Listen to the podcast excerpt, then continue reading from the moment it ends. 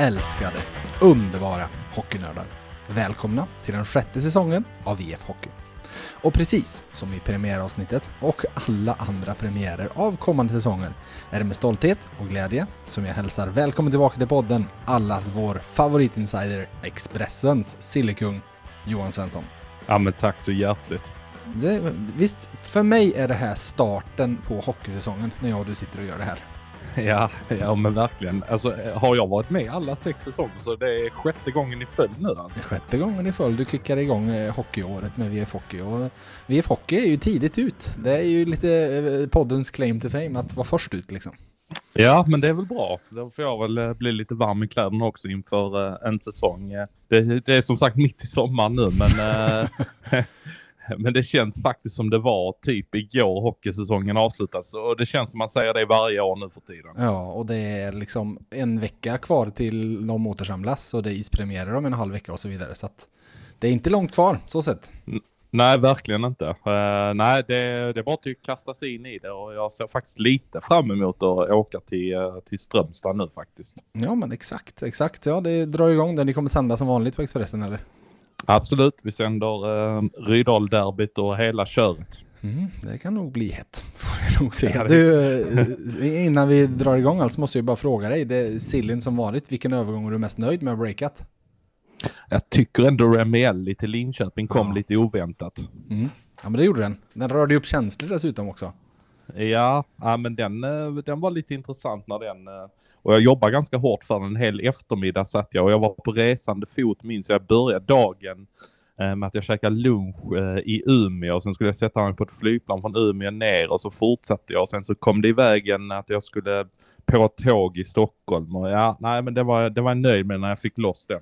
Det är ju nästan de roligaste övergångarna slash nyheterna avslöja när Alltså, okay, ifall du får ett eh, supertrovärdigt tips, liksom, Remele till Linköping, du kan skriva direkt, då är det ju bara att lägga ut. Men de här när man verkligen får lägga pussel och jobba för det och hålla på med, med den och den och den, ja men nu känner jag mig säker. Ja men verkligen, det är, det är lite det man lever för, att bara få ett samtal, det är done deal, det är bara att köra. De, med all respekt, de är ju roliga de också, men det är ju inte lika roligt. Nej, exakt. Det är roligt att lägga pussel. Ja, verkligen.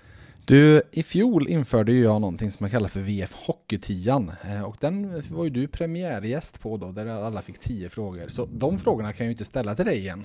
Så för, för er som var med i fjol och gjorde VF Hockeytian, den kan nog komma lite då och då under den här säsongen, lite nya gäster och så. Men jag har en alternativ som heter Anställningselvan. Okej. Okay. Så jag har tittat på, eh, det finns ju massa sådana här formulär. De här frågorna får du ju i på en anställningsintervju. Mm. Så jag har tittat och plockat ut mina elva favoriter av de vanligaste frågorna att få på en anställningsintervju. jag höll på att säga, jag vet inte om jag ens har varit på en anställningsintervju i mitt liv faktiskt. Nej, jag har knappt varit det själv heller. Eh, men eh, så första frågan då. Då är det premiär för dig nu. Hur är mm. du som person? Jag är ganska lugn och eh, ja, lugn skulle jag säga. Eh, hetsar inte upp mig i onödan och ganska kravställande på min omgivning som jag jobbar med. Mm. Sånt där gillar jag ju. Det där sista la du ju till för det vet att det där gillar cheferna att höra. jo, jo, jo, så är det. Men det kan mm. faktiskt bli lite väl mycket av det goda ibland också. Ja. Just på den fronten. På gott och ont. Ja men exakt. Du, vilken egenskap har du som kan förbättras? Eh, jag tycker väl att jag har för dålig dygnsrytm. Jag har lätt att fastna i det facket. Eh, att jag alltså, sitter uppe för länge och eh, att jag sover för lite. Så den, eh, den egenskapen, det, alltså ibland känner jag mig som en tonåring. Nästa fråga. Johan, vilken roll har du i en grupp? Oj, det beror på lite grann vilken grupp jag skulle hamna i. Men jag skulle väl ändå säga inom vår hockeygrupp på Expressen så skulle jag väl ändå säga att jag är ganska drivande person och eh, ganska rapp av mig och vill inte fastna i fack för länge, inte hålla på och älta för mycket och eh, utan visa till att få grejer gjorda så att säga. Mm. Du, hur reagerar du på kritik? Eh, det beror ju på lite grann hur den framställs skulle jag säga.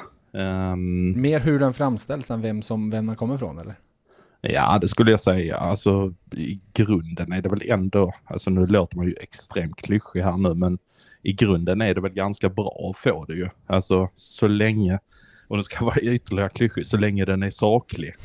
Eh, eh, men annars, annars, det är ju bra att få det liksom. Jag tycker ändå att man, man ska ha man ska ha högt i tak så nu bara vräker ur mig klyschor här nu. Mm, Så mm, att, men du, du, eh, VF Hockeychefen som sitter här nu och intervjuar dig gillar allt han hör. Nej, alltså jag, jag tycker kritik är bra. Alltså Ja. jag vill ju ha, jag vill ju eh, hellre att man säger till mig att, eh, att det här var inte tillräckligt bra. Alltså mina kollegor de får jättegärna lov att säga det till mig. Jag hör hellre det än att, att bli struken medhårs för att blir man bara struken medhårs hela tiden så tar man inte det på allvar till slut. Och jag tycker även att, eh, för att radera det där mot intervjuobjekt och så vidare, hellre att få ett nej än att mötas av tystnad. Jag har inga Ja. problem att köpa ett, nej men du jag vill inte prata. Eh, mot att det bara är tyst liksom. Ja, eller att någon säger, "Äh, kan jag ringa upp dig om fem minuter? Ja, fy och, sen så, och sen så händer ingenting och så frågar man hur blev det liksom? Och så händer ingenting. Det, det tycker jag bara det är, det är onödigt drygt. Mm, absolut. Nästa fråga. Vad är framgång för dig? Eh, jag skulle säga att frihet är framgång för mig. Mm. Att eh, kunna, kunna leva lite som man själv eh, vill. Och ehm, man skulle väl nästan kunna säga att framgång är ändå likställd lite grann med att, att tjäna bra med pengar och Mm. kunna styra sitt liv lite grann som man själv vill. Det skulle ändå likställa med, med framgång, i alla fall i arbetslivet. Att, att det är jag som dikterar villkoren på egen hand. Det är ingen som ska säga till mig vad jag ska göra. Det skulle jag väl så här spontant säga är framgång. Mm. Du, när du jobbar då, hur jobbar du under stress?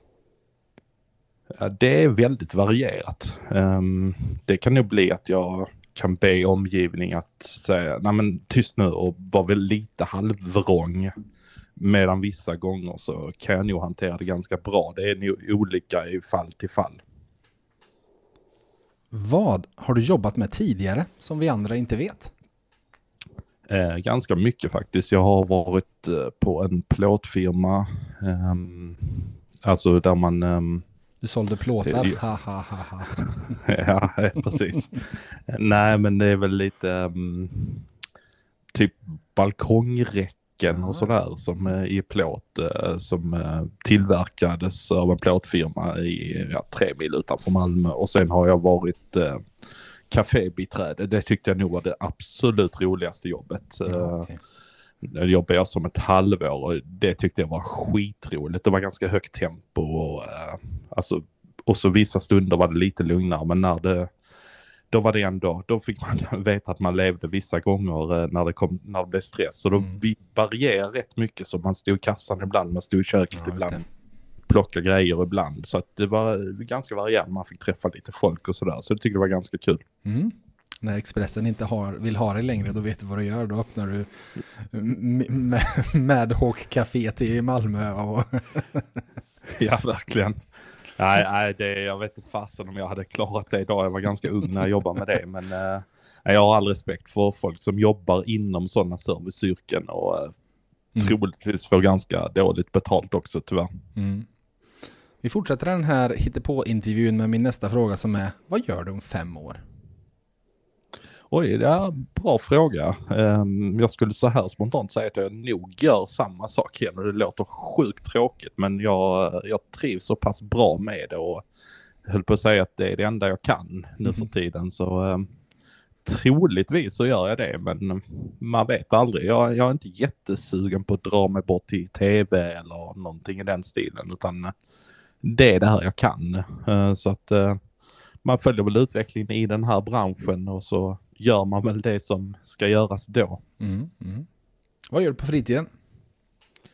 Eh, Jag eh, går promenader, eh, låter extremt gubbigt. Ehm, Jag gillar att kolla all sport i allmänhet. Så ehm, ja, det är väl titta på sport och gå promenader och umgås lite med folk. Alltså Mm. ganska alldaglig sådär. Mm. Du, Vad har du för något löneanspråk nu då? Um, det, hade jag varit tränare, så, eh, alltså i ett hockeylag, om det hade varit det jag var en anställningsintervju så skulle jag sagt att jag ska ha en krona mer än, um, än den i laget som tjänar bäst. Jag tycker tränaren ska tjäna bra för tränaren har så sjukt stort ansvar ett lag. Mm. Men så, du, hade... ja, ni, ja, du, du, liksom, det är ju en grej ni har skrivit en del om senaste åren, att du inte, inte har gjort den här klassiska hittepå-grejen och gå på Skatteverkets uppgifter på lön, utan faktiskt skrivit en lönelista. Men då skriver ni spelarna. Vad tjänar mm. en SHL-tränare idag? Någonstans mellan, det är varierat. Eh, de som är lägst ligger väl runt en hundring strax över kanske. Mm. Eh, och de som ligger högst ligger väl kanske runt 200. Så det är ganska varierat. Ska vi tro att Thomas Mittell ligger i övre skiktet? Det skulle jag väl nog kunna tänka mig även om, även om han ändå med all respekt för att han var borta i Nordamerika och NHL mm. så eh, men han blev ändå handplockad av Färjestad och det var en viss jakt på honom så jag skulle ändå säga han ligger nog inte på Roger Rönnberg och den här nivån, men kanske strax under då. Mm, mm. Du, sista frågan då, som jag byter ut ordet jobbet på slutet mot podden, så säger jag, vad kan du tillföra den här podden känner du? Jag kan tillföra fem namn på flopp och fem namn på flipp, jag säga. Nej. Det räcker Nej, jag... alldeles utmärkt. ja, ja, det gör det ju. Det är det som är min arbetsuppgift här. Nej, mm. men jag förhoppningsvis kan jag tillföra uh, ja, någonting som sticker ut lite då. Mm. Du, innan det är dags för att göra det, lista fem flippar från dig, fem floppar från dig, fem flippar från mig och fem floppar från mig, så är det ju dags för läxförhör. Det är dags att mm. se om vi tar oss igenom nålsögat och får göra det här även i år. Så vi börjar med att jag rabblar vad jag hade för några flippar i fjol och så får du eh, vara domare helt enkelt. Vi dömer varandra. Så på flippsidan så hade jag Johannes Kinnvall, Henrik Björklund, Max Lindholm, Juso Rikola och Anton Lindholm. Hur många rätt ger du mig? Eh, jag ska säga så, så här att eh, Anton Lindholm är klockren. Mm.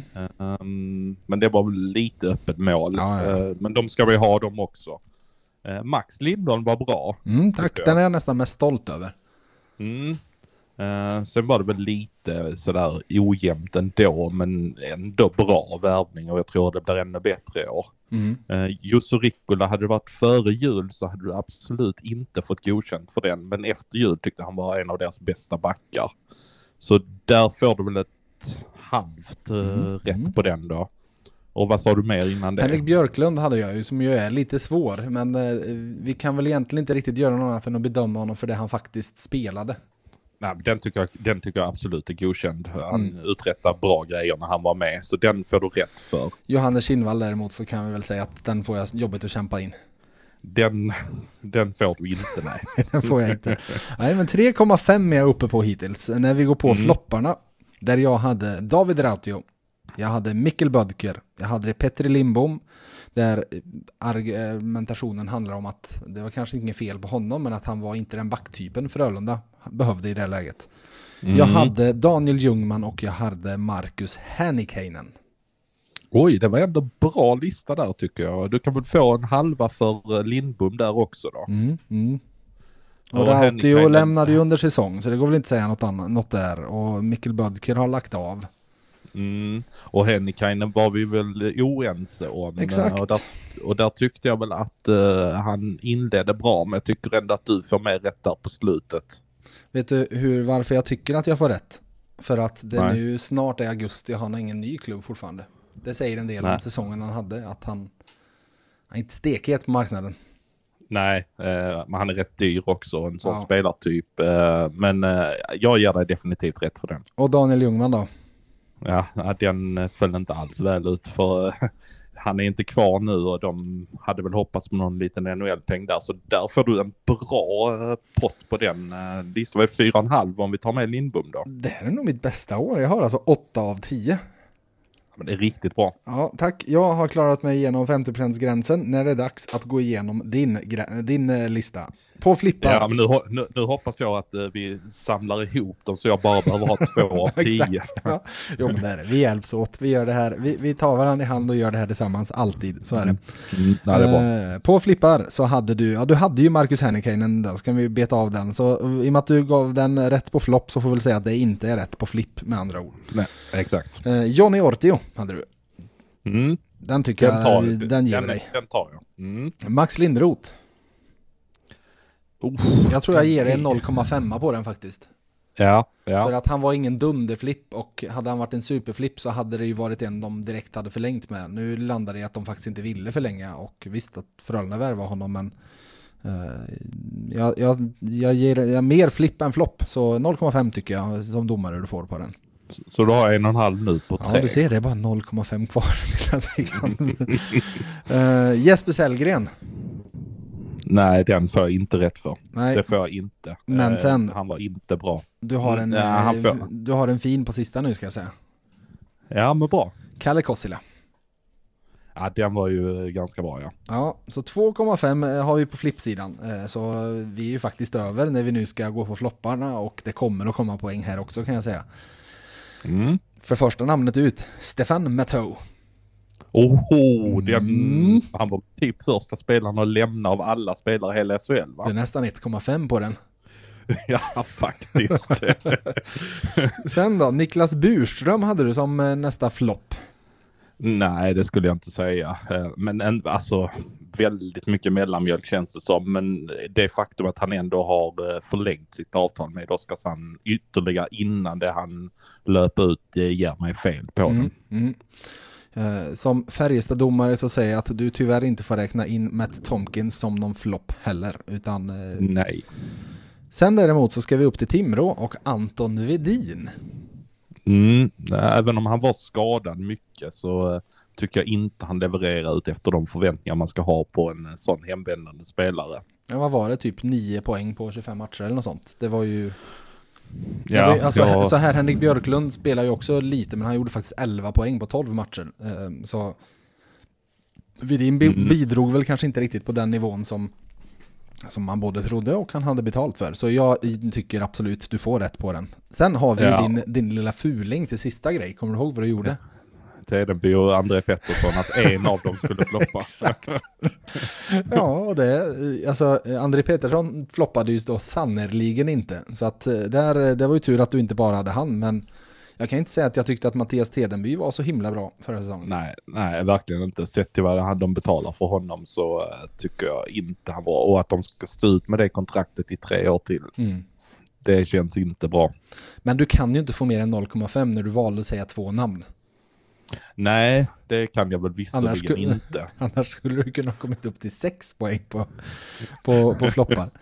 Så, Ja. men eh, fortfarande, vi, vi, du klarade ju 2,5 även här, så 5 poäng totalt. Så även du klarar ju själv över smärtgränsen och vi landar på 13 tillsammans. Det är ju, vi kan ju spå in i framtiden. Ja, verkligen. Så nu jäklar när vi börjar rabbla namn här. Nu kör vi. Eh, och vi drar igång direkt. Så jag säger, vem är din första flipp? Vill jag ha först. Eh, Min första flipp, då eh, gör vi så att vi åker till Oskarshamn. Mm. Och vi vet ju att det alltid kommer någon flipp där varje år. Men indikationerna utefter kamperna borta i NHL är att Dalibor Dvorski verkar ha tagit gigantiska steg under vår och sommar här. Och har imponerat stort där borta och han kommer att få en roll högt upp i laget. Han kommer förmodligen bli andra center bakom Lukas Jasek och jag tror att eh, det här kommer bli en väldigt bra match. Mm. Ja, jag har sett på Twitter senaste veckorna och eh, fr- från St. Louis håll så det, de dreglar över hur han, han har sett ut, verkar det som. Mm, exakt, om man, om man ska då väga in det faktum att han var inte särskilt bra i AIK förra året och det gör väl att det finns en jättepotential att det blir en flipp som hade man bara varit en ren SHL hockeyallsvensk publik så hade man bara tänkt, ja, men vad, vad ska han upp i SHL och göra? Men jag Mm. tror att det hinner hända så galet mycket i den åldern så jag tror att han, eh, jag tror att han går över ja, säg mellan 26 och 32 poäng. Jag tycker det är en flipp på honom i så fall. Och det är väl som vanligt, sett till pengarna och så vidare, så är ju det väldigt, väldigt bra, Ja. bra bang for the buck, så att säga. Ja, ja men exakt. Jag, jag, som sagt, jag tror han kommer få en ganska tongivande roll och bra folk eh, vid sin sida. Så att eh, jag, jag ser det som osannolikt att han skulle floppa faktiskt. Mm. Hur sätter du upp de två första formationerna i Oskarshamn? Nu har jag inte det pappret framför mig Nej, här. men det, eh, Järsäck gissar jag då är med eh, Karlqvist och eh, Oksanen då, Oksanen, ja. Jag höll på att säga Tyrväinen, men nej, Oksanen. ja. Precis. Och sen har du Eh, väl han andra, Hatsko eller vad han heter. Är han center eller en ytterforward?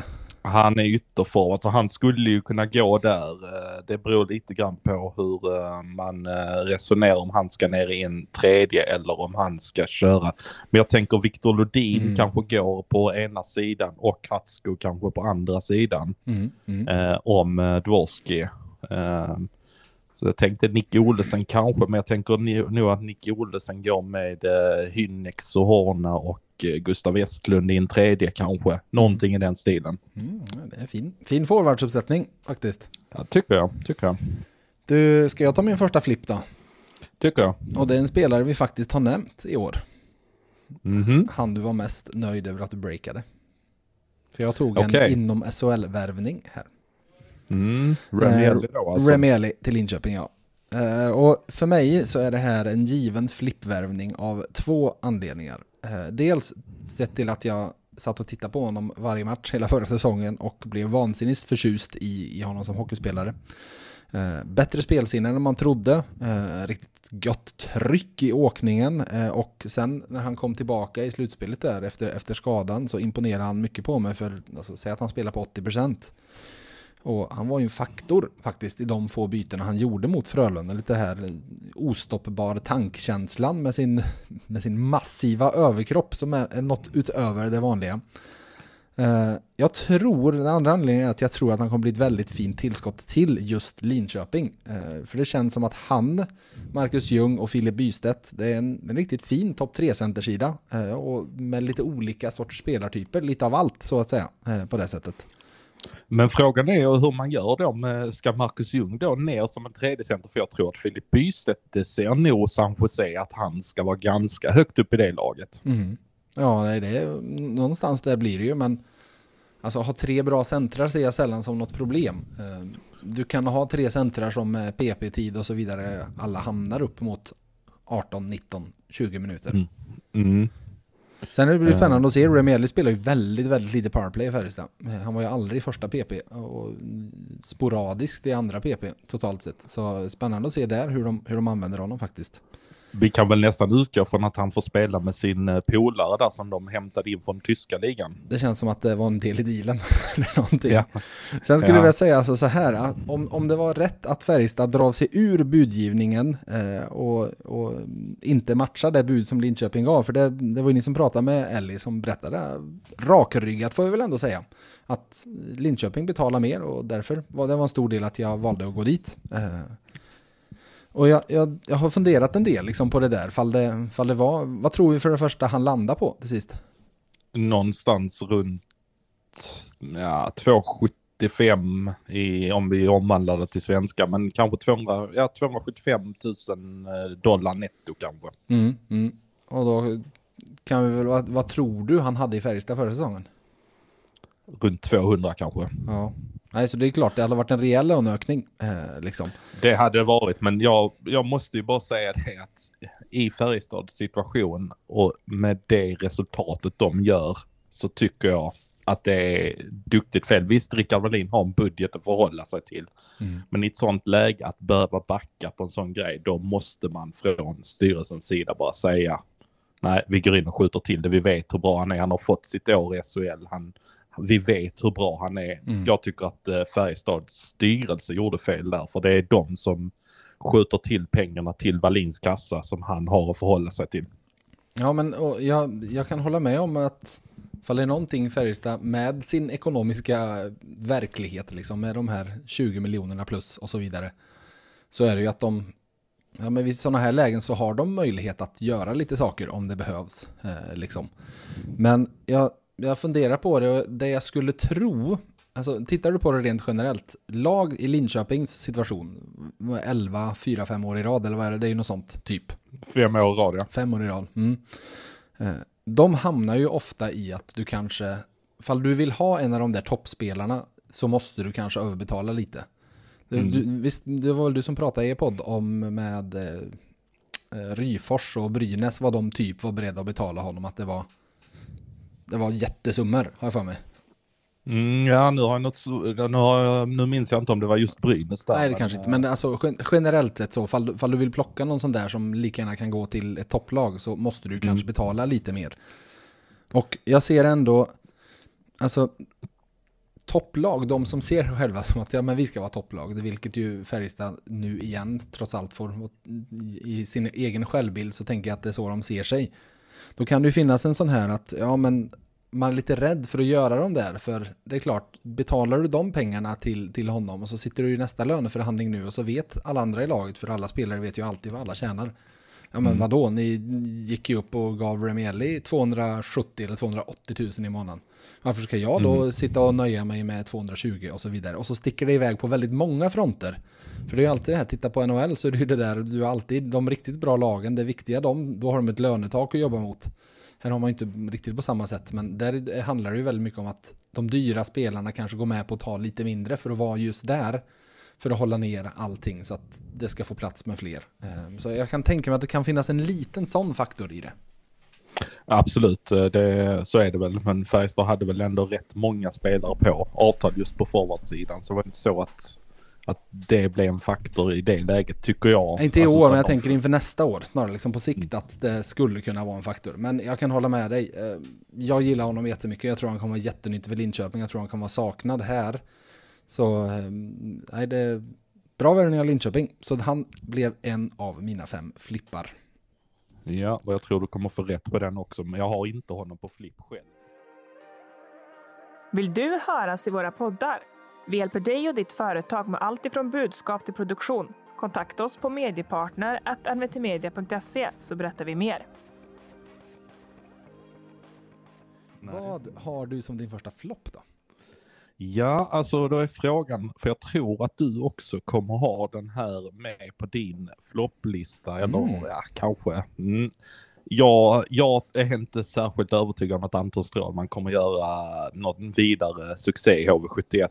Ja, det är 15 år sedan han spelade i SHL, så eh, därför tror jag att han kommer få det lite tuffare på de stora rinkarna och det faktum vad som har hänt med SHL och hur snabbt det ändå går de sista åren och att han ändå är född 86.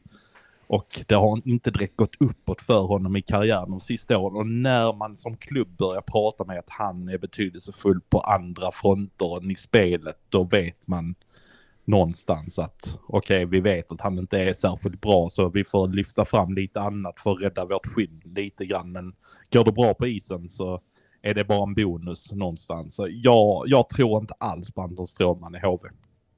Du, vi har fått årets Dale Louise där vi är överens om en flopp. Mm. jag, jag hade den misstanken faktiskt. Ja, jo, men jag har också med eh, Anton Strålman som en av de fem jag plockade ut bland floppar. Och alltså, han, det, det, är ju det är en löjlig karriär han har bakom sig. Det är liksom 938 NHL-matcher och spelar vi, tittar vi till inspelade kronor, vad han har tjänat borta i Nordamerika, ungefär en mm. halv miljard kronor. Satan.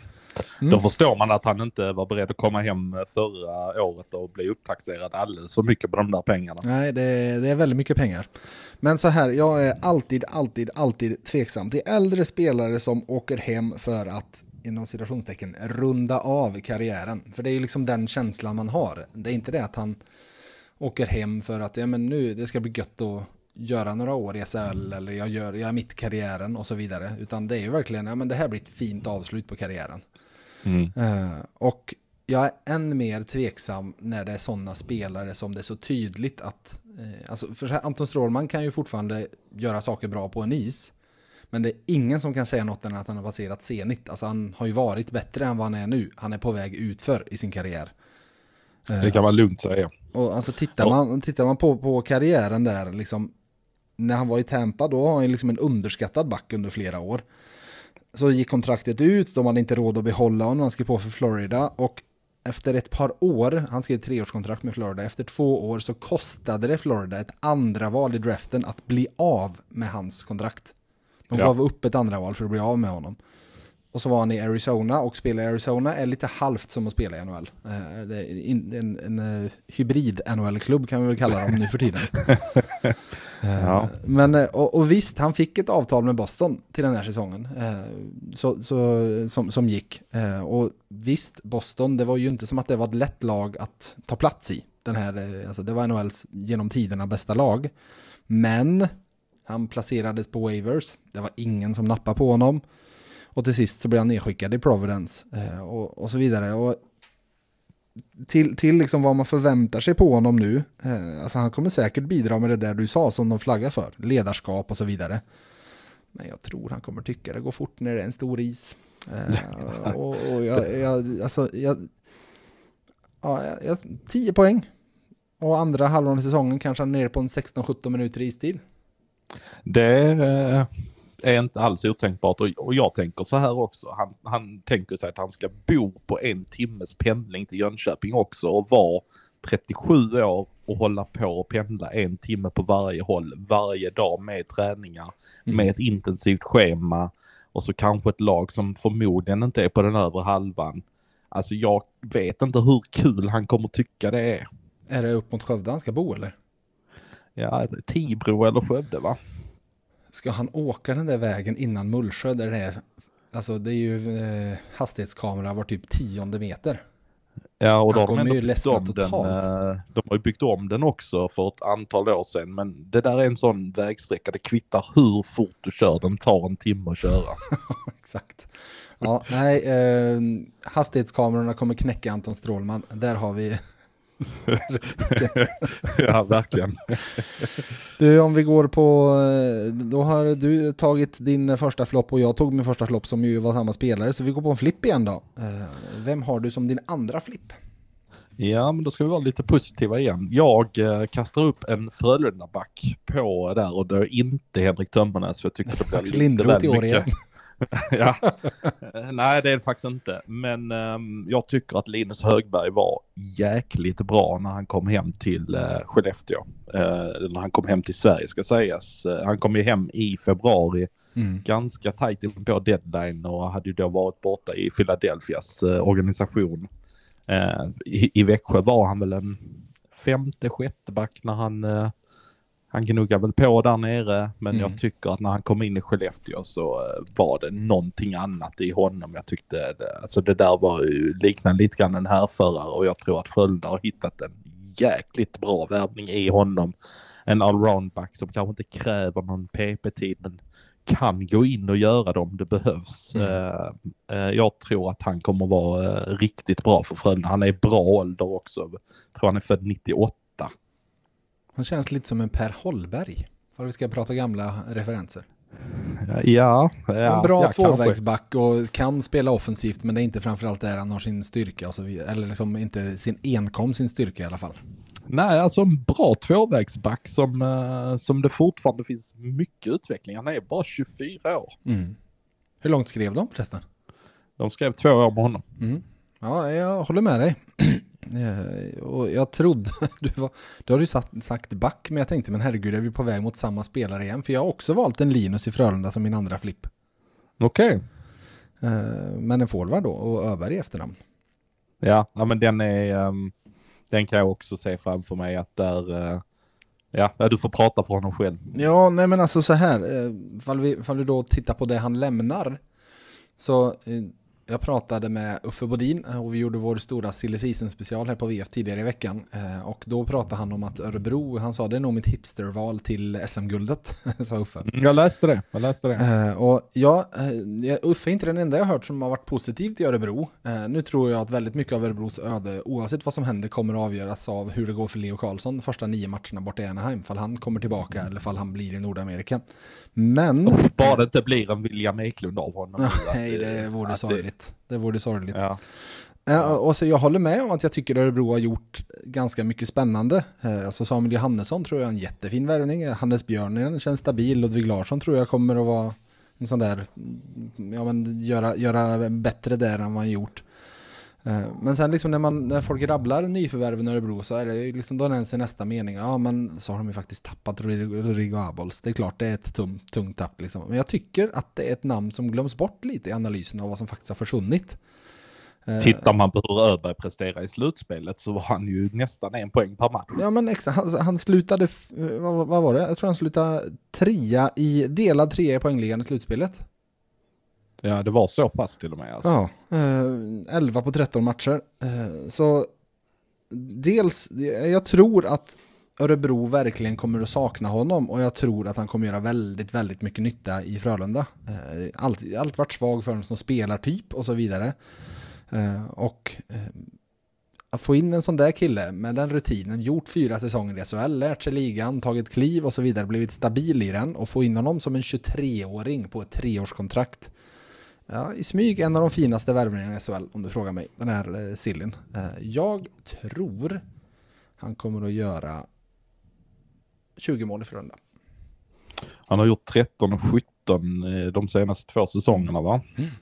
Så det, Eh, det är väl lite ojämnt på honom på sina håll. Det känns det som att det, det kan gå en 5-6 matcher då det inte händer någonting. Det är väl lite det han behöver jobba på. en nygårdsk ojämnhet. Ja, Det stim. Nygård, allt, allting sker i stim. Jag vet inte om Nygård är så längre. Jo, det är det. är- Det är så fortfarande. Ja, alltså. det är det kanske inte lika extremt. Det var ju en bra, bra säsong så, men jo då, det är allt lite. Det rullar på i några matcher och då så gör han sju mål på fem matcher och sen så tar det stopp ett tag. Mm. Men det är ju ganska många målskyttar som är så om vi ska vara helt ärliga. Det är ju inte, det är inte bara i hockey det är så, utan målskytte har mycket med självförtroende att göra. Ja, så är det ju. Så är det ju. Sen finns det ju de som ändå levererar på en jämn nivå hela vägen. Det är ju de som ligger uppe i den absoluta toppen av poängligan. Det är väl det som utmärker dem riktigt, riktigt bra och de som kanske ligger någon nivå under. Mm, ja, men absolut. Men eh, Linus Öberg, Frölunda, där är min andra flippvärvning när det är dags för dig att ta din andra flopp. Ja, men vi håller väl oss kvar i Göteborg då. Eh, och Göteborg. så, eh, ja, vi eh, sätter upp ett nyförvärv från Schweiz som heter så mycket som Carl Klingberg där. Jag tänkte, du prata om Henrik Tömmernes nu? Det, var det inte. Nej, eh, det ska jag inte. Utan han, han kommer att göra det bra. Men, eh, både han och Linus Omark, de väljer att bortse från i det här läget. Mm. Eh, För de, de kommer att vara bra båda två. Så att det, det, det är ingenting att diskutera. Men Carl Klingberg kommer tillbaka till eh, Sverige. Och han har ju varit borta ganska många år nu. Eh, och jag vet inte vad, vad, vad göteborgarna förväntar sig riktigt av en sån som Carl Klingberg. Men eh, Alltså jag tror det, det blir absolut inte någon poängmaskin och det har ju varit rätt dalande på den fronten de sista åren. Eh, om man tittar i ett sugg. Eh, han gjorde 39-32 och sen så gick han då ner till 18 poäng eh, säsongen som gick. Eh, och Frölunda kanske får honom in en tredje kedja. Han kommer väl, han kommer, alltså han kommer inte vara superdålig men jag, jag tycker de betalar åt helvete för mycket för en eh, spelare av den digniteten. Eh, att lägga det på eh, Klingberg, det tycker inte jag är rätt. Vad ligger det på tror du? Ja, 2.20, 2.30 kanske skulle jag Mm. tippa. Mm. Du, har vi gjort det här i sex år i rad och börjar bli synkade tror du och fått samma hjärna eller vad är det som händer? Eh, jag vet inte, men jag tyckte, det var, jag tyckte det var ganska öppet mål på den här också. Det kanske är det. Vi har valt dem, vi, vi har börjat spela safe, det är det vi har gjort. ja, ja, det måste vara så. Jag har nämligen också med Carl Klingberg som en av mina floppar. Ehm, Det så var vi- roligare om du sa flipp nu. Ja, det hade varit roligare. Eh, absolut. Eh, alltså, återigen, vi är ju inne på en äldre hemvändare. Så att det är ju inte, vi sticker ju inte ut som någon helt ny spaning med det liksom. Och här skulle man ju kunna prata om en Magnus Nygren också till exempel. Eh, men ta han då så förväntar jag mig inte att han ska gå in som någon försteback i Färjestad. Utan det är ganska tydligt att, ja men, Joel Nyström är första backpar. Sen kommer Nygren som, som i ett andra backpar. Stabil tvåvägsback liksom. Och det, det tror jag han kommer kunna vara. Eh, men som du sa med lön och så vidare det Frölunda lastat in på Carl Klingberg känns som en längre fram i hierarkin än så. Eh, och jag ser anledningen till att vara skeptisk till att, att så blir fallet, att han blir en sån spelare liksom. Mm. Eh, för alltså som du sa, i grunden är det ju en väldigt fin hockeyspelare. Eh, att, alltså jättefint CV med, all, med några VM och ett par OS och så vidare. Och väldigt skön filur också, alltså sett till personlighet ja. så tror jag att han... Han är väl vara... bror till sin bror, tänkte jag säga. Ja, ja lite så, men äh, nej men jag tittar man på honom så verkar det vara en otroligt skön filur att ha ett omklädningsrum. Så det kommer absolut inte vara några problem, men att betala det för det de får ut av honom, det har jag svårt att se som att de får bang for the buck så att säga. Mm. För som du sa, det är 18 poäng på 38 matcher i SOG. En, en liten grej han ska ha är att han har varit sju år i samma klubb i Schweiz. Mm. Det vittnar ändå om någonting om att han har varit extremt omtyckt där. Han har liksom inte behövt hoppa runt utan det är verkligen de, de har sett till att binda upp honom. Eh, men i fjol på en av de flopparna du gav rätt på i fjol var Mikkel Bödker. Och då mm. vet jag att jag hade en liten utläggning kring honom om hur produktionen i hans del hade gått ner ganska rejält i Schweiz sista säsongen. Eh, då gjorde han 24 poäng på 44 matcher. Det var ett högre snitt än vad Klingberg hade sista året. Och tittar vi, jag satt och tittade bara på mål på Carl Klingberg. Eh, och för jag, jag känner ju så här när jag tittar på Frölunda. De behöver ju spets framåt. Det var ju det som var stora problemet. Alltså Joel Lundqvist vann interna poängligan. De behöver ju folk som gör poäng liksom. Ja. Uh, och adderar vi slutspelet 21-22, alltså ett och ett halvt år tillbaka till 22-23 säsongen, så har Carl Klingberg alla tävlingsmatcher, landslag, SOG och så vidare. Så han har gjort nio mål på sina senaste 67 matcher. Oj. Och det är ingen vidare facit. Nej, nej nu, nu, de förväntar sig nog inte att han ska göra det heller eh, på det sättet. Men som sagt, det, sett till vad de betalar för det så nej i min bok. Om vi får komma tillbaka där till Magnus Nygren så funderar jag faktiskt på att ha honom på flopplistan också. Men jag landar i att inte ha honom där för att eh, jag tror ändå han kommer vara så pass gedigen och eh, jag tror ändå han spelar på en viss hemvändarrabatt för att göra det för att komma hem till Färjestad och vinna lite och men han ska ju vara en topp 4-back utan tvekan i laget.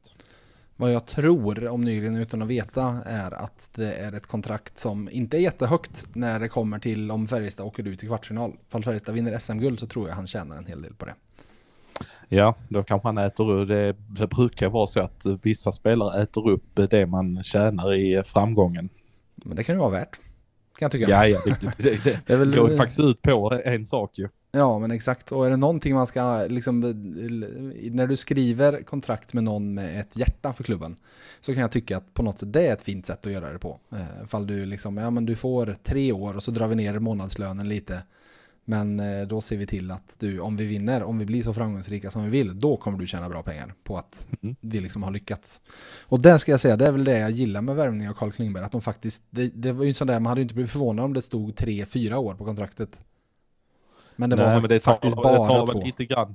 Ja, ja, det är ju bra för Frölundas del, men det talar väl lite grann också för att han låg ändå skvalpa på marknaden lite. Det kändes som de undersökte. Det kändes inte som att han hade en brinnande passion för att nu ska jag komma hem till Frölunda. Det är Frölunda som gäller. Det är ingenting annat. Det är inte ens att diskutera någonting Nej. annat utan så det talar väl också lite emot att är han verkligen helt bekväm med att få ett tvåårskontrakt? Han är född 91.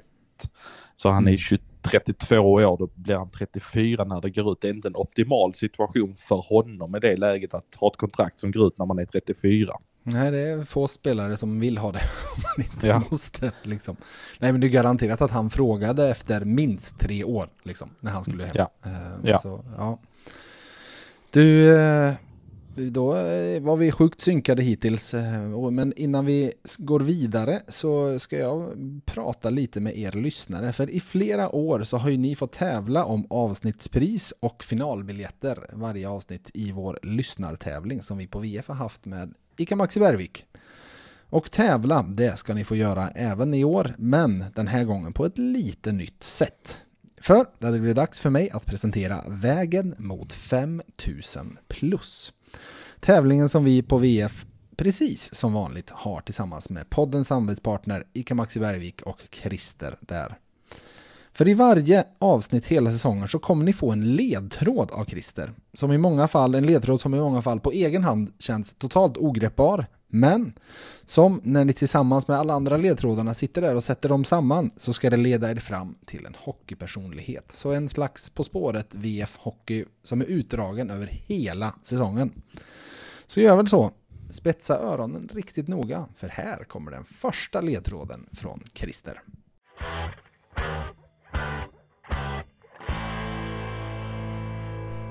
Hej! Christer med personal här. Vi på Maxi Karlstad älskar hockey. Och kunderna förstås. Visst är det underbart med sommar, sol och god mat. Och för oss hockeyälskare är vi nu bara några veckor ifrån starten av en ny hockeysäsong. Nytt är också säsongens lyssnartävling. Och här kommer första ledtråden i lyssnartävlingen. Och häng med nu, för den är väldigt kort. En norsk stjärna. Lycka till med veckans ledtråd så hörs vi i nästa avsnitt av VF Hockey. Googla lugnt.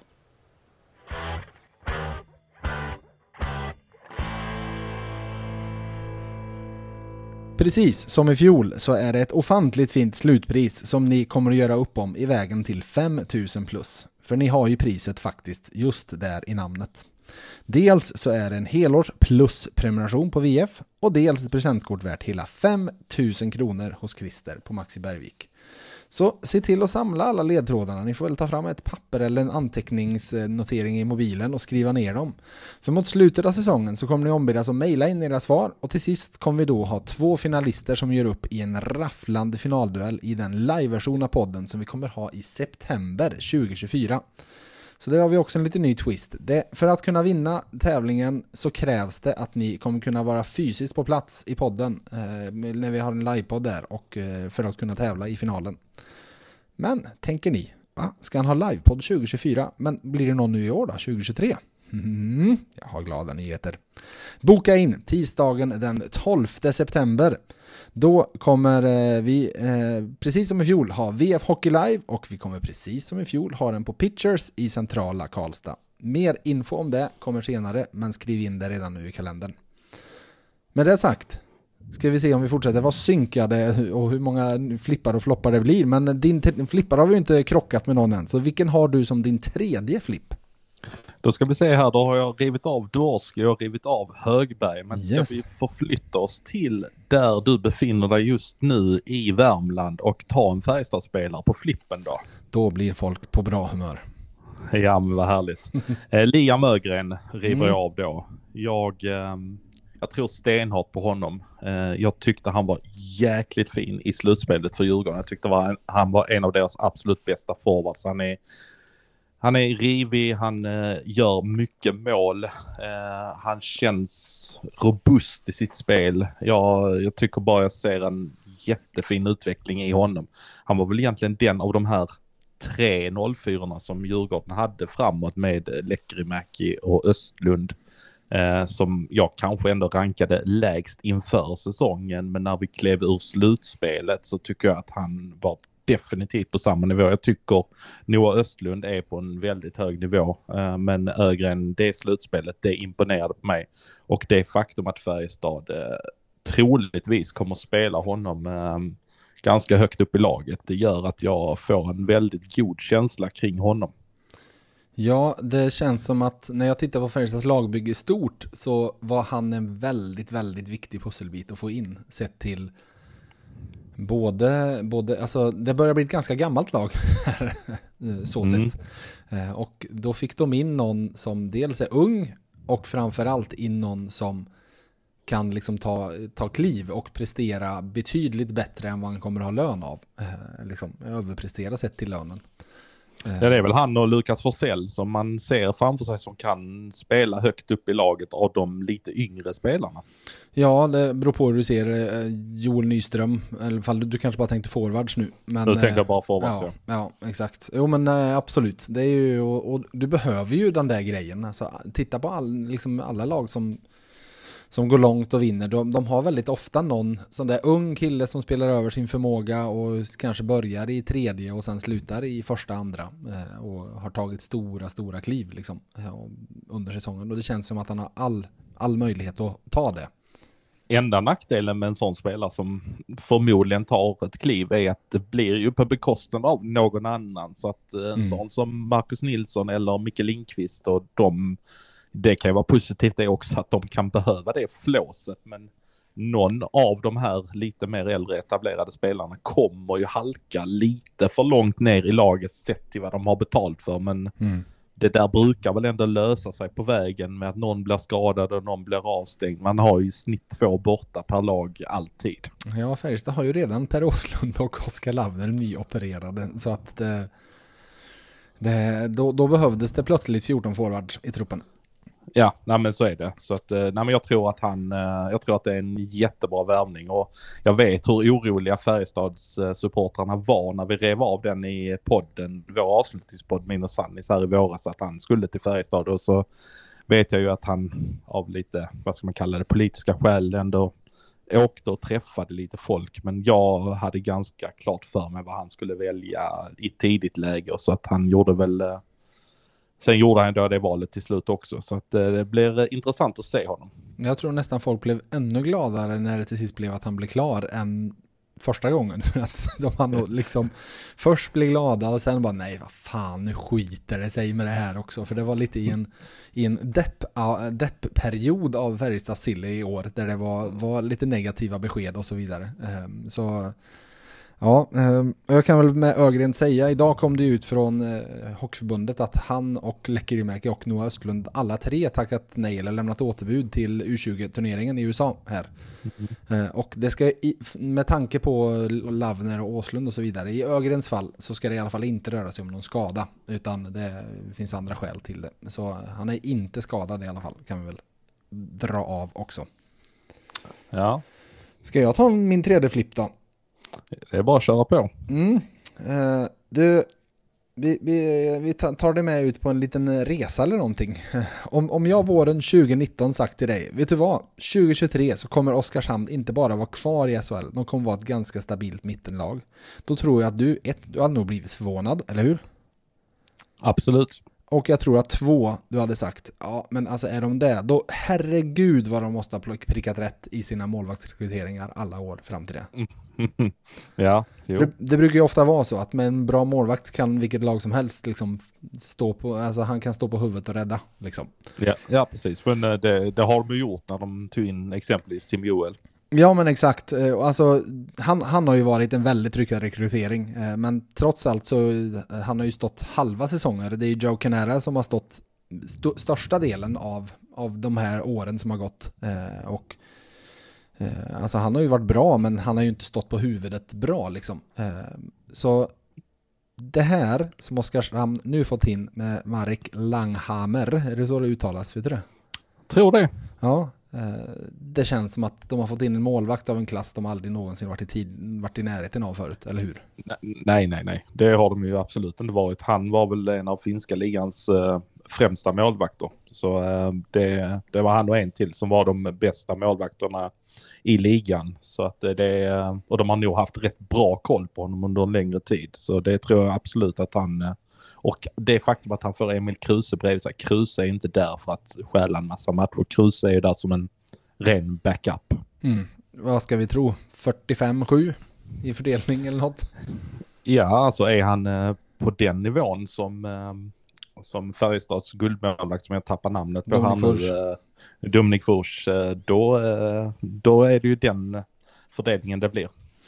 Och jag måste säga att jag är lite imponerad över hur Thomas Fröberg och hans kubaner där sättet de värvar på. Det finns ju mycket att prata om sättet de värvar på. Men det känns som att de i det här fallet, till exempel även som, som i Antisomela i fjol, så är de väldigt duktiga på att agera ganska snabbt.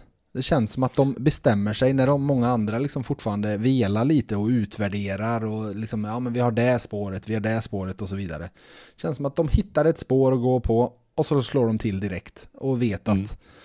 Alltså ifall de väntar ju längre sommaren går liksom och de där större plån, lagen med större plånböcker börjar bli stressade för att de har hål i, i, i truppen liksom. Då finns det ingen chans för Oskarshamn i en budgivning.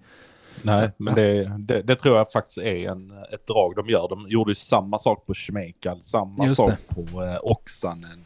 Eh, Schmeichel kommer ju från en liknande bakgrund i finska ligan som både Langhammer och eh, Lukas Jacek.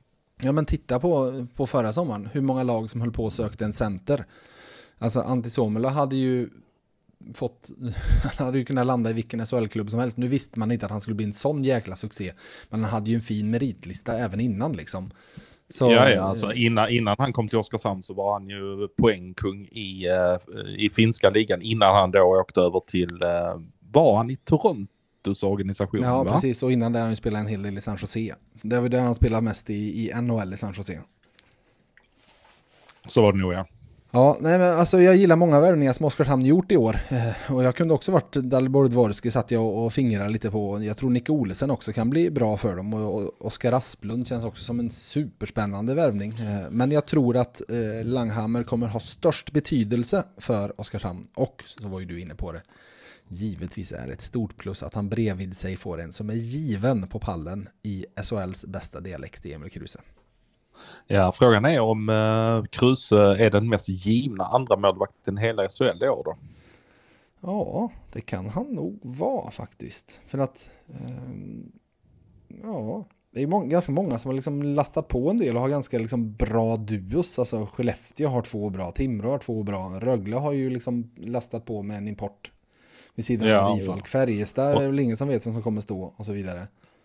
Nej, precis. Eh, men intressant där med Asplund också, eh, att de, att de får in honom. Det visar ju ändå vilken nivå Oskarshamn ändå har lagt sig på när man kan plocka både Asplund och Dvorski som mm. ändå får anses som två unga attraktiva spelare.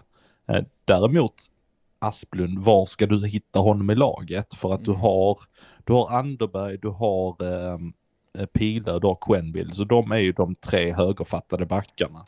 Sen så har du ju Niklas Burström, Rasmus Bengtsson och Oskar Engsund. Så mm.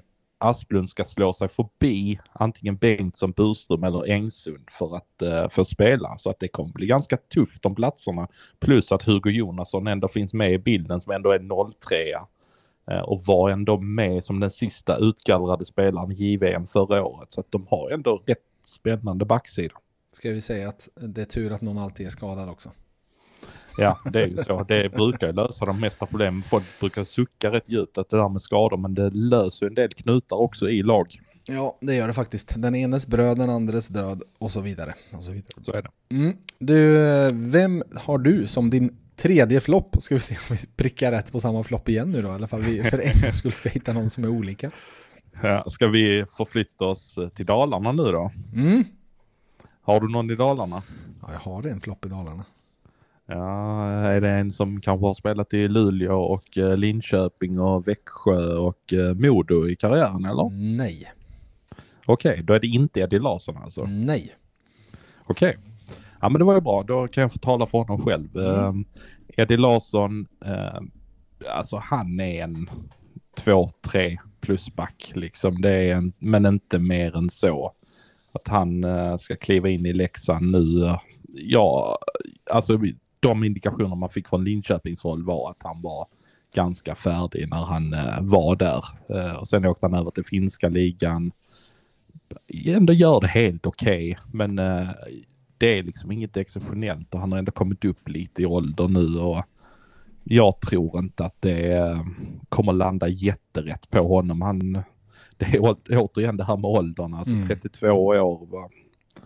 Komma in där och så spela i Leksand och Björn Hellkvist och allt det här. Nej, jag, jag får inte jättebra vibbar av det.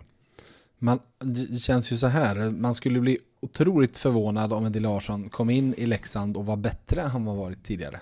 Förstår du vad jag menar? Att det känns, ja. I bästa fall så är han det han har varit tidigare. Ja, han var ganska bra i Växjö ändå tycker jag. Men alltså jag menar det är ju ändå en sex år sedan kanske. Ett tag sedan. ja, alltså ja. nu måste jag räkna på det. Det är en säsong i Linköping, en till Linköping, en till fyra och så en i Luleå, det är fem och så en i Linköping sex och så sjunde i mm. Helsingfors här nu. Uh, det är innan det är VF Hockey fanns så den har ju funnits jättelänge. Precis, mm. så att uh, jag vet inte, har han, han har ju bytt klubb nästan varje år sedan VF Hockey skapades. Men han har väl aldrig varit med va? Nej, det här, vi har nog hållit oss ifrån honom faktiskt som en flopp. Det är ju för att vi alla gillar Mariestad så mycket såklart. Men...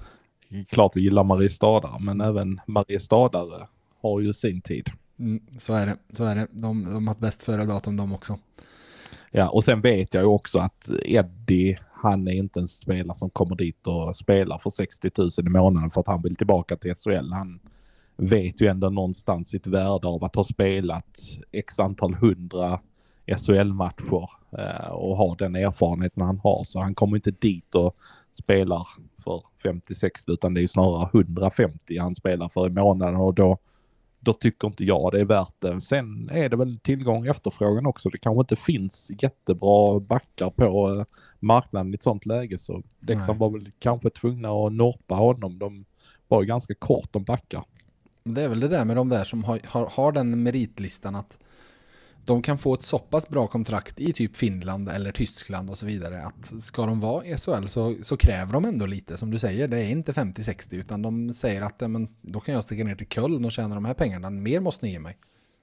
Ja, ja men absolut. Då ska det vara en sån som Peppe Lund som kommer mm. hem där han har sitt sociala liv i Karlstad och spelar för 60-70 månader max och mm. så är han nöjd med det för han har tjänat sina pengar genom karriären men hade Peppe Lund åkt upp och spelat i Skellefteå så hade han inte spelat för de pengarna. Nej, men det vet jag till exempel med Niklas Lundgren att när han, han gjorde helt okej okay ifrån sig när Färjestad tog in honom då i slutet på den säsongen. Men att prisläppen var liksom hyfsat hög för att han skulle stanna. Och man bara, hur kan det vara det? han, han, kom från Västerås, var i allsvenskan mm. liksom. Mm. Ja, men ändå, om man skulle stanna här och inte skulle sticka utomlands, då kostar det lite pengar liksom. Så att de, ja. de backade av den anledningen på honom att, nej men det här är för dyrt för den sortens back liksom. Ja, men det är en sån som Johan Olofsson nere i Malmö också. Alltså, han är ju, han är ju skön spelare sådär. Han gör sina 15-17 poäng varje säsong. Men det är ändå kanske lite för mycket pengar för en spelare som ändå ska husera i en fjärde kedja och jag mm. tror att det Ja, alltså Johan Olsson hade ju säkert älskat att spela Färjestad men det finns inte en chans i världen att uh, Rickard Wallin hade kastat upp en hundring i månaden på honom. Nej, men han hade Peppe Lund-kontraktet han hade kunnat fått liksom. Ja, så det tror jag mm. säkert att då, då, hade det varit någonting annat. Men så står Malmö där och så är de beredda att ändå kasta upp dem där för de vet att han och Forsberg funkar så himla bra ihop och så mm tycker de ändå att de är stummespelare så mycket så att det är värt att lägga en hundring på honom och då får Malmö som ändå är ett lag på nedre halvan, då får de ju göra det istället. Mm, mm. Du, jag sa att jag har en Leksandsflopp, men vi väntar lite med den. Eh, så ska jag ta min tredje flopp och ta mig till eh, ut mot eh, kusten istället. Åt mm. österut mot kusten. Inte till Brynäs då, jag åker lite, lite norrut ska vi. Eh, för nu kommer en sån där flopp eh, som jag listar, kanske inte direkt på att jag tror att det är en dålig spelare, utan att jag tycker att det är en felvärvning sett till behov. Vem tror du att det är? Är vi, är, är vi i Timrå eller? Ja, han har gått från Timrå. Han har gått från Timrå, oj. Eh, vem har gått från Timrå? Någon som har gått upp till... Nej, jag vet inte. Nej, jag tror det är du som har avslöjat det. Jag tror det okay. i alla fall. Eh, Erik Wall i Valterholm. Ah, Okej, okay. upp till Modo där ja. Mm. Mm. Alltså, för visst var det väl så här, rätta mig om jag har fel, men först så avslöjade du väl att han var klar för Djurgården vid uppflyttning? Precis, och det var det som jag hade eh, nyheten på. När han gick till Modo hade jag inte den. Just det. Nej, men när du gjorde din, då tänkte jag så här, men alltså, är det så klokt att värva en spelare till typ tredje kedjan om man går upp? Eh, är inte det typ precis det Djurgården kommer ha en massa spelare om de skulle gå upp liksom? Eh, sen blev det inte så, eh, Djurgården gick inte upp, eh, men sen så gick det ju superfort därefter innan, var det Sportbladet då kanske som avslöjade att han, att han skulle till eh, Modo istället? Jag tror det inte det var någon överhuvudtaget. Utan jag tror Modo bara körde ja, men... ut den, vilket är högst ovanligt så här års. Just det, men det gick fort, eller hur? Det, där stämmer mitt oh, ja. minne. Ja. Att det, det känns kom som att... bara någon vecka efter, någon dag till och med. Ja, alltså han var inte på marknaden länge från att det inte blev Djurgården till att han var klar för Modo istället. Nej, det var i princip så att agenten ringde upp. Han skulle spela till Djurgården och ville ha honom istället. Och så, ja, då kör vi. Men och, alltså när jag tittar på Modos lagbygge Eh, så, så känner jag lite, lite samma sak. Alltså, visst, Riley Woods och Josh Dickinson, de kanske blir nya Tambellinis i SHL. Att de liksom fortsätter att vara typ lika bra på SHL-nivå som de var, har varit på hockeyallsvensk nivå. Eh, men Alltså de, de skulle, om Modo inte hade gått upp, då hade ju de gått till Skellefteå respektive Färjestad och där hade de ju typ hamnat i en tredje kedja, båda två. I, i Jag tror ändå. Woods, Woods hade nog hamnat ganska högt upp i Skellefteås lag faktiskt. Ja, men de har ju tror jag. lite forwardsplatser. Jo, men absolut. Men eh, förstör inte min poäng nu. Jag har ju komma någonstans. Nej, men alltså så här. Nu känns det, bortsett från eh, Mikael Råhoma som ju har en jäkla hög höjd när han väl är på det humöret, att det är väldigt, väldigt mycket spelare i Modos lagbygge som är till en tredje, möjligtvis en andra kedja på SHL-nivå. Mm. Och så har de Alltså, ett gäng sen. Tredje, som- tredje. Ja, exakt. Alltså plus ett gäng sen som funkar i en fjärde liksom. Ja. Eh, Så med det sagt så, så förbryllar värvningen av Ali Valterholm mig lite. Att de liksom valde att gå så snabbt i det läget på en sån spelare. eh, Som känns som att han är just en tredje kedjespelare. Sen ska jag slänga in en liten brasklapp. Eh, för jag inser ju att jag resonerar emot min egen argumentation som jag använt många gånger. För han har faktiskt gjort tre säsonger i SHL nu, Valle Valterholm. Eh, och årets säsong var hans bästa med nio mål. Liksom. Han har liksom klart positiv trend när det kommer till poängproduktionen. Så visst, det kan ju vara det här som jag pratat om många gånger, att Modo får skörda för de utvecklingsår som Timrå lagt på honom. Att han kanske är redo att explodera och göra, alltså hamna i en andra serie och göra 15-16 mål. Det kanske finns det i honom. Eh, men ja, det, det, det är ju, skulle ju vara en utveckling i så fall. Det skulle inte vara det han är i dagsläget. Så av den anledningen så ställer jag mig skeptisk till värvningen.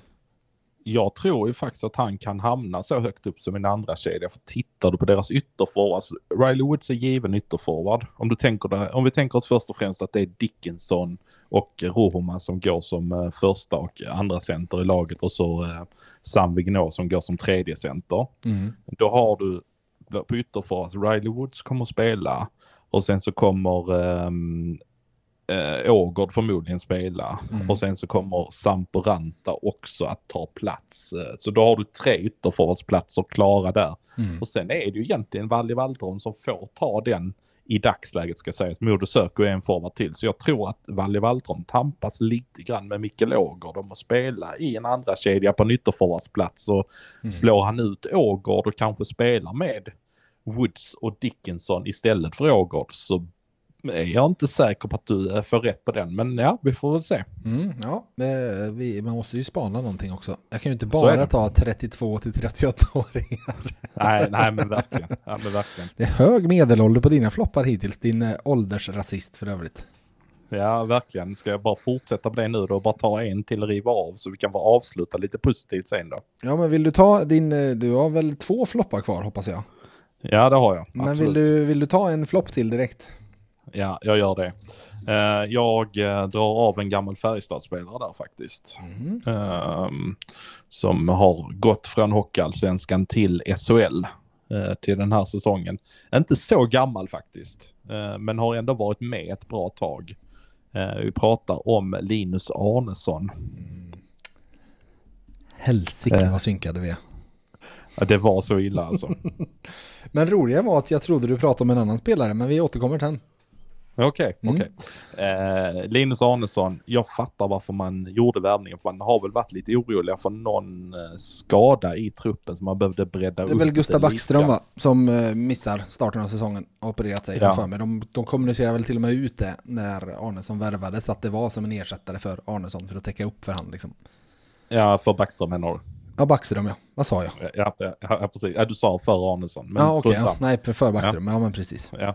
Eh, och alltså Arnesson, ja, alltså han är väl OK, men det är, det är två getingar på honom. Mm. Eh, det, är, det är absolut inte mer. Jag, han var väl okej för Djurgården i Hockeyallsvenskan, men den säsongen han gjorde innan i Djurgården i SHL var ju rent ut sagt bedrövlig. Det var många Djurgården som var bedrövliga då den säsongen de åkte ur. Men jag tycker ändå Arnesson med den erfarenheten han hade och kom in och hade x antal säsonger AHL där i Bostons organisation ändå ansågs vara lite grann av en toppback när Örebro plockade hem honom 2017.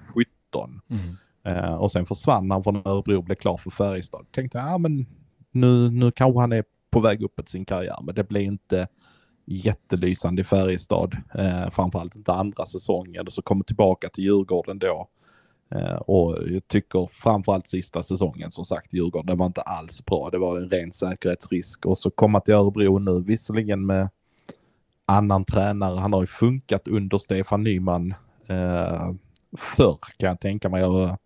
När han spelade i Djurgården tidigare. Om Nyman var där då i och för sig kanske han inte var. Men Nyman är ju alltid en sån tränare som gör det bra. Men jag tror inte det räcker. Nej. Jag har ju alltså också då Linus Arnesson som en av mina floppar. Eh, så, och alltså jag känner lite, kunde de inte ha hittat någonting bättre?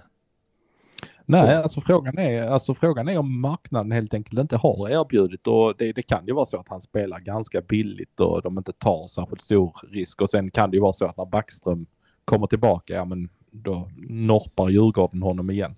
Mm. Ja, för min argumentation handlar lite precis om, om det du varit inne på med att Alltså han hade det jobbet i Färjestad, det var ju inget vidare alls. Det var ju sån där totalt given att han inte skulle bli kvar liksom. Eh, och som du säger, hem och ur Djurgården. Och det var liksom inte att han nu gjorde en sån här allsvensk, så där visar han vad duktig han är. Säsong, ja. liksom. Utan mm. det var väl ganska mycket mellanmjölk i allsvenskan också faktiskt.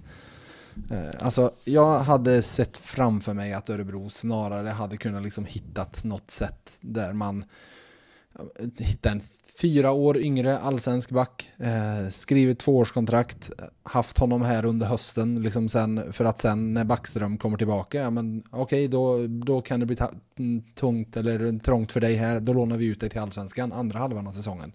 Jag hade ju hellre tagit Hammarlund från Djurgården till exempel. Ja, men precis. Eh, alltså gjort en sån värvning och sagt att då kanske lånar ut dig, men du finns med i vår plan på sex backar från säsongen 24-25. Att sett lite, alltså tittat framåt så sett. Nu känns det som ja, att exakt. vi måste bara hitta ett plåster och sätta på för att stoppa blödningen i höst. Ja, vad hade vi för en plåster? Äh, men Arnesson har ju varit här förut. Ja. Um, nej, det, det kändes som en väldigt trött värvning. Um, så sett. Och vi hade känt, funnits mer framåtblickande sätt att, eh, att täcka upp för den där skadan på, känner jag. Ja, absolut. Nej, han, uh, nej, han gör inte mycket för, men uh, vi får väl se. Nu har vi rätt många här nu, så faller vi på alla de här så kommer vi vara farligt nära att gå under 50-poängsgränsen, eller 50-procentsgränsen. För att lägga ner hela det här ja. projektet. Ja. Du, eh, nu tror jag vi måste prata lite flippar. Eh, så varsågod och ta din fjärde flipp. Ja, men då förflyttar vi oss till min hemstad och uh, en tjeckisk back som jag har fått en extremt bra känsla för. Mm. Och det är en kille som heter Jakob Galvas, mm. född 99. Och det är karaktären jag har fastnat för på honom. Jag har pratat runt lite grann där och många är positiva till honom och just attityden, en check som kommer och vill vistas med truppen på sommaren. Ja. Det tycker jag är högintressant när det kommer. Han, han spelar alltså ändå AHL-slutspel med Rockford och sen så var han hemma i Tjeckien typ två veckor och då började klia lite grann för honom och sa alltså jag vill komma och, och träna med laget nu. Jag vill komma in i grejerna och jag vill lära känna laget. Jag vill vara en del av det här. Jag vill inte bara skriva ett år, jag vill skriva två år. Mm. Uh, och kommer till Malmö och faktiskt sommartränar i fyra veckor innan uh, sommarledigheten och är redan inne i uh, gruppen så att säga. Det tycker jag ger mm. extremt bra signaler. Ja, vad spännande. Eh, han, eh, han, han sticker ju ut bland Malmös nyförvärv till kommande säsong med att han har skrivit längre än ett år. Ja, är väldigt exakt. många ettårsavtal. Exakt, och han, han har gått igenom alla landslag, spelat dubbla uh, J20 med mm. VM med, med Tjeckiens landslag och gjorde ändå bra med poäng där i Rockford den säsongen som gick snitt ändå en halv poäng per match som back i AHL. Och eh, som sagt är väldigt hungrig. Jag tror att han kommer vara en av powerplaybackarna i lag. Kommer få mycket speltid och vara klar tidigt så att eh, mm. det känns som att eh, Björn Liljander har haft ganska bra koll på honom under en längre tid. Så därför tror jag att det andas väldigt mycket flipp på honom. Mm. Du, jag har inte honom, men eh, jag har en spelare jag två, två gånger i rad nu har trott att du varit på väg till nästan. När du mm. sa att mhm. du hade en flopp på gång och att det var en före detta Färjestad-back som hade varit runt ett tag. Jag bara, men ska han, är han på väg dit? Och nu bara, och så skulle du ta en Malmöback och jag bara, nej men är han på väg dit igen? Mhm. För nu tänkte jag prata lite Johan Ivarsson. Ja, okej. Som väl också skrev ett tvåårskontrakt va? Det är väl de två som har skrivit tvåårskontrakt? Eh, det tror jag va? Sen så var det nog en sex, sju stycken på ett års avtal, något sånt. Kan nog stämma. Ja. Kan, kan nog stämma. Alltså om vi tittar på sjätte, sjunde backar i SHL eh, så är det ju totalt sett så är det ju ofta ändå att det spelar sådana här luften på väg upp eller att det är stabila, ganska offensivt begränsade backar. Det brukar ju ofta vara prototypen för en sjätte, sjunde back liksom. Verkligen. Om vi ska brotts, eh, måla upp en eh, gärningsmannaprofil på sjätte, sjunde backar så, så blir det någonstans där. Eh, Alltså i många fall så tycker jag man brukar se att möjligheten till utveckling på de där spelarna är ganska begränsad. Att det finns liksom ett tak och det ska mycket till för att de ska passera det och liksom plötsligt nå en helt ny nivå som de aldrig har varit på. Sen finns det de där, det finns alltid ett gäng sådana som man bara känner, men får han bara pusselbitarna på plats så, eh, så, så kan det hända grejer. Och en sån spelare tycker jag faktiskt Malmö har värvat eh, och eh, i då Johan Ivarsson. Han, har ju, han var ju ändå i Hockeyallsvenskan. Många säger att han var bland de bästa defensiva backarna i Hockeyallsvenskan och han låg bakom mycket av Södertäljes framgång. Mm, exakt. Eh, och alltså, han såg jag också mycket här under några år eh, och det här är förutom att han liksom helt okej rörlig, helt okej spelmässigt, tog sig väl lite vatten över huvudet ibland med lite väl avancerade aktioner när han skulle föra upp pucken. Han har ju en väldigt, väldigt X-faktor i sina tacklingar. Eh, alltså en av de bästa, mest pricksäkra, sett i timing och så vidare, eh, tacklarna jag har sett i Färjestad någonsin faktiskt. Mm. har ju det som, som, som en, en riktigt fin spetsegenskap. Och för tre år sedan när vi gjorde den här listan så hade jag med Oliver Lauridsen som flopp och argumenterade om att dels att ja, men de hade behövt något annat för de pengarna och så vidare. Hur mycket sparar de nu på Ivarsson mot Lauridsen? För vi kan väl säga att det är en ersättare rakt av liksom. Ja, det skulle jag också säga. Nu ska jag säga det att Lauritsen hade sin bästa säsong av de här tre säsongerna som han vistades i Malmö under den sista säsongen, men det var ju inte värt pengarna ändå. Nej. Jag skulle säga att skillnaden eh, är 150 000 i månaden. Mm. Och det är precis det här jag känner. För dem där på den nivån, för dem liksom, för den där gärningsmannaprofilen, sjätte, sjunde back liksom, eh, då ska du hitta sådana här guldkorn där jag dessutom känner att det finns liksom möjlighet att Ja, men jag tycker en 5 plus-värvning på alla sätt, inte 5 plus-värvning att han är en 5 plus-spelare ska jag säga, utan en 5 plus-värvning att han liksom är grym för Malmö på så många sätt. Det är en hemmakille, han kan liksom helt okej ålder fortfarande, har liksom fått fler pusselbitar att falla på plats, han kostar betydligt mindre än den han ersätter och så vidare. Jag tror supermycket på den som en, som en flippvärvning, Johan Ivarsson. Ja, ja, men det blir intressant att se. Han och Galva skulle ju potentiellt sett kunna vara ett backpar. Ja men faktiskt. Ehm, Så ja, spännande att se. Eh, Du, innan vi tar de där avslutande flipparna och flopparna så ska vi en liten, liten stund prata om något helt annat. För, förutom att älska sin hockey och älska sina kunder, så vet ni att Christer på ICA Maxi, han brinner även för att hjälpa dem som har det kämpigare än många av oss ens kan föreställa oss. En förening som jobbar med det är ju Ajabaja Cancer. En ideell förening som hela tiden jobbar för att underlätta vardagen för barn och familjer som drabbats av cancer. Så precis som förra säsongen Johan så vill Christer skänka 500 kronor i ditt namn till Ajabaja Cancer. Och han ger även dig chansen att välja en välgörenhetsorganisation som han skänker en lika stor summa pengar till. Så min fråga är, vilken har du valt? Förra året så valde jag ju um, ALS-stiftelsen i Ulla-Karin Lindqvists namn faktiskt. Eh, och det var ju faktiskt innan det blev känt att uh, Börje Salming hade åkt på den Just det.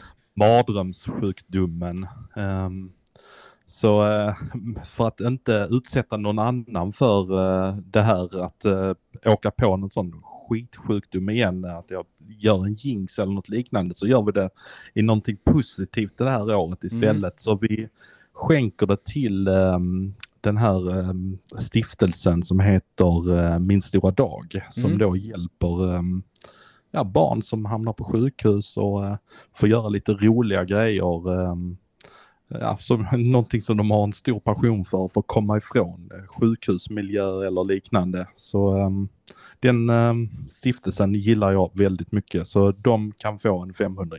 Mm, fint, fint. Med det sagt, vi har varsin flipp och varsin flopp kvar. Så vi ska väl avsluta med att vara glada. Så jag säger, vem är din femte och sista floppvärvning?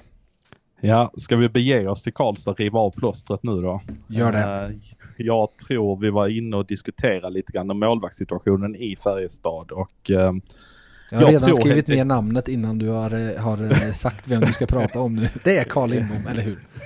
ja, givetvis. Mm, mm. Nej, Han har inte visat någonting. En 19-årig målvakt, vad fan ska de med honom till? Och så vidare. Precis, Mm. det är en dunderflopp. Nej, men faktum är att eh, just den här eh, 20-åriga är han faktiskt nu. 20, Eh, förlåt. Mm. Just den här 20-åriga Carl Lindbom som var så vansinnigt bra för Djurgården förra året gör att jag tror att han kommer att ta spaden i Färjestad för eh, Max Legacy. Så att eh, jag tror att eh, han, eh, jag ska kanske inte dra det så långt som att han firar jul i Kanada men han kommer inte ha mycket att göra i Färjestad. Nej, ehm, det blir ju en väldigt spännande, alltså man hade ju en, kände ju en dynamik framför sig med Lindbom, Jonas Johansson. Ehm, och så blev det allting som hände där och så blev det lägga sig. Ehm, så Ja, precis. Och bara det talar väl också lite. Det har ju inte varit Färjestads första val direkt. nej, nej, det är ju uppenbart. De, de, de hade ju en före som de, som de först ville ha och han, han gjorde ju en väldigt fin, hade ju en väldigt fin tid här, Jonas Johansson faktiskt. Ja, den var, blev väldigt stark och Hur- ja, vi, kommer, vi kommer minnas den. Ja men hur, det är ju många som diskuterar, hur tänker du kring det? Alltså, är det taket-läge? Ja, det måste det nästan vara, ja, tycker jag.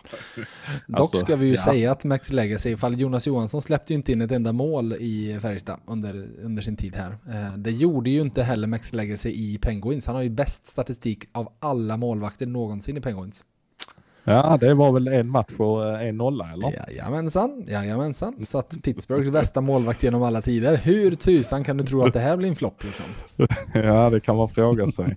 Eh, nej, men jag, uh, jag baserade väl egentligen på eh, hans kollega som jag tycker är så pass stark. Alltså, Mm. Jag sa väl det när, eh, när Färjestad, eh, när det inte blev någonting med Jonas Johansson, bara tänkte nej men gå med Lindbom nu, våga gå med Lindbom, han kommer Mm. vara hur bra som helst. Eh, nu gjorde man inte det, nu la man inte det ansvaret på en 20-åring, det är väl ganska sunt i sig, men jag tror att, eh, jag tror att han slår ut uh, Legacy, så att eh, av den anledningen så, så tror jag att han blir överflödig. Man kan ju se det på flera sätt. Man kan se det som att ja, men då hade de, eh, ifall de själva tror att Lindbom ska, ska bli eh, framgångsrik så hade de kunnat lagt de här pengarna på något annat. Liksom. För det är klart, Legacy kostar ju Men, vad men, han men, kostar. men, men samtidigt att lägga det ansvaret på en 20-åring, nu får han väl lite avlastning, han får väl lite trygghet i att det finns en 30-årig kollega bredvid honom också med NHL-erfarenhet och han har väl till och med spelat i den organisationen som eh, Lindbom ska till så småningom. Eh, ja, precis. Det har han ju. Eh, det har han. Och eh, det var lite där jag var liksom på väg i tanken också. Att man kan ju faktiskt se det på det sättet. Totalt sett så har inte Färjestad ett dyrt målvaktspar. Utan de ligger ju på en fullt rimlig nivå. Och det kan ju faktiskt vara ett sätt att, att värva in en etablerad, vilket han nu ändå är. Liksom. Det är ju en etablerad proffsmålvakt så sett. Eh, Även fast han inte har stått i SHL så är det ju en etablerat målvaktsnamn med mycket rutin. Det kanske var det som behövs för att Lindbom ska bli så där bra som vi alla tror att, eller vi alla, men många faktiskt tror att han kan bli till, som, till kommande säsong. Liksom. Att det är lättare att prestera när du känner att det finns någon som kan eh, täcka upp bakom dig än att du känner att det är jag som ska göra det här. Liksom. Ja, exakt. Så att på så sätt så kan det vara bra för Färjestads hela målvaktssituation att man har den här dynamiken mellan dem. Mm. Men Legacy kommer att bli överflödig. Mm. På tal om kontraktslängd, det var en av de mer förvånande faktiskt att det är ett tvåårskontrakt på Max Legacy. Att det kändes som jag hade liksom satt jättemycket pengar på att det, ifall jag skulle ha gissat på att det skulle vara ett ettårskontrakt. Men, Ja, eh, men verkligen. Det står i och för sig 23-24 på Elite Prospects på nej, honom. men det är ett tvåårskontrakt. Det Mm. berättade Rickard Wallin när de hade, och de, de ville visa att de tror på honom. Eh, Det var liksom deras sätt att visa att vi ser inte det här som någon eh, nödlösning, utan vi tror att du kommer kunna vara nyttig för oss i två år. Och Färjestad har ju liksom en planering med målvaktssidan två år framåt. För Carl Lindbom, det är ju ett år. Sen ska han över. Det finns inget annat än det. Eh, och, eh, men då finns ju Damien Clara som blev, jag tror han var tredje målvakt vald i draften av alla målvakter. Tredje eller fjärde målvakt eh, i draften. Ehm, och som ju Så- nu ska vara i Brynäs den här säsongen. Ja, precis. Nu ska han vara bakom Lindbäck. Ja, han kommer väl nog utmana Lindbäck ganska ordentligt kan jag tänka mig. Det tror jag också. Jag tror framförallt att de har satt honom i ett lag där, alltså Brynäs kommer ju garanterat när det kommer mot slutspel köra med Lindbäck liksom. Men de kommer ju, jag tror inte de kommer vilja spela sönder honom under grundserien utan att de kommer vara ganska måna om att vila gamla Anders en hel del. Så att eh, det känns inte orimligt att Damien Clara kanske får stå en 20 matcher i allsvenskan. Frågan är om man till och med undviker att, äh, men Anders du behöver inte följa med ner på bussen ner till Tingsryd och Nej. bränna tre dagar på detta. Mm. Nej, det är ju inte omöjligt faktiskt att det till och med sådana I, blir sådana lösningar. i, I alla fall när man kommer i ett läge när det är uppåt 35-40 matcher spelade i grundserien när man vet var det tar vägen så att säga. Mm. Nej, så att eh, Färjestads grundplan i alla fall, den är ju solklar åt det hållet att i år är det Max Legacy och eh, Carl Lindbom och nästa år så är det Max Legacy och Damien Clara eh, som ska vara målvaktsduon. Så ja, vi får se vad det blir av allting. vilken tråkig silly season på målvaktssidan det blir i Karlstad nästa Ja, säsong. Exakt. Det hände nog den här sillin för att det ska räcka ett tag framåt. Så är det ju, så är det ju. Men när i tid är det dags för Källgren? För den måste Ja, ju komma det. någon Ja, gång. Men då kanske och därefter. Eh, så han får ju fortfarande ganska bra kontrakt borta i Nordamerika, Erik Källgren. Så att det känns ju som att han eh, kan stanna där ett litet tag till. Men ska vi säga efter Legacy då? Ja, men exakt. Direkt efter det går ut då? 2025 där då, inför 25-26 Ja, då ger det en chans på ny spaning på honom att Mm. då är det dags för Färjestad. 2025. Mm, då kommer han. ja, Ett löfte den här gången, eller hur? absolut, jobba Ja. bara med löften. Ja, absolut, absolut. Du, jag ska ta min sista flopp och jag har ju faktiskt redan sagt vilket lag jag ska ha en flopp i som jag inte har nämnt än. Eh, Och det är Leksand och de har ju knappt värvat någonting så du borde ju nästan kunna gissa vem det är. Ja, är det Vedemo då eller? Nej, det är det faktiskt inte. Nej, vem, Nu alltså tänker jag du Varen? lite. Vad sa du? Ja, nu spänner jag bågen lite för du sa det precis. Ja, Max, Max Varinor. Ja, okej. Jag vet inte om han räknas som ett nyfödd. Det gör han ju egentligen. Ja, men- det är det. Men han kommer tillbaka på ett eh, gällande kontrakt. Men vi får väl ändå se honom som att eh, han, han kunde ju ha varit kvar i Nordamerika och i, på så sätt inte varit en, eh, varit en spelare de kunde veta att de skulle ha. Du, jag har honom här och min argumentation kring det är lite eller väldigt mycket samma som jag hade för två år sedan när vi hade vår första vi hade ju i fjol Hennikainen som flipp och flopp och så Bill Sweat är ju den första vi har haft som det. Och så hade vi ju Lillis som flipp och flopp, eh, både du och jag ett år. Eh, där jag hade honom då som flopp. Och då pratade jag om att Lillis innan han lämnade Färjestad var så överjävla bra att han i princip bara kunde floppa när han kom tillbaka. Så här kommer min 23, 2023-version av Lillis. Eh, för nu ska jag läsa lite namn här så ska vi se om du eh, höjer på ögonbrynen. Simon Johansson i Iowa, Simon Lundmark i Manitoba, Adam Ginning i Leo Valley, Jakob Moverare i Ontario, Kalle Schelin i Charlotte, Gustav Olofsson i Coachella, Axel Andersson i San Diego.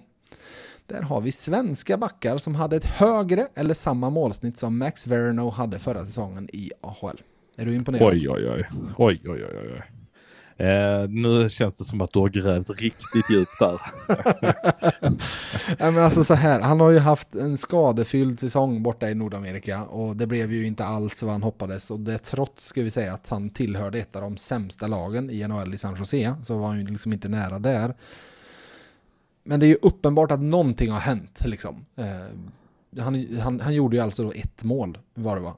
Jag tror det var ett mål på 30 matcher. Eh, Ja, ett mål på 31 matcher, men då ska jag säga det att innan han kom till Sverige så gjorde han noll mål för Toronto Marlies. Ja, du ser. Han ju, Men han gjorde inte. faktiskt fem, han gjorde ju fem eh, mål för Belleville först. Så att eh, det, var, det var lite fusk att jag sa det. Men jag tyckte det var lite roligt ändå att han gjorde noll mål för Toronto innan Oskarshamn haffade honom. Han är dubbelt så bra nu. Ja. Eller någonting. Nej men alltså så här. Eh, någonting har ju hänt där borta. Han har ju haft en riktigt bedrövlig säsong där ingenting har gått in. Så kan vi ju säga med tanke på alla jag kunde säga som är svenska defensiva, i många fall defensiva backar som gjorde fler mål i AHL på, på liksom sett till Jag, nu ska jag säga att jag valde inte sådana som har spelat istället, att spela 80 matcher istället för han, utan det här är sådana som har liksom högre snitt än han på, på, mot, mot vad han skulle haft för han hade spelat 80 matcher. Eh, och att ha den säsongen bakom sig och sen komma tillbaka till ett lag och en omgivning där, alltså, skulle han göra 17 mål, det skulle ju vara en jättebesvikelse.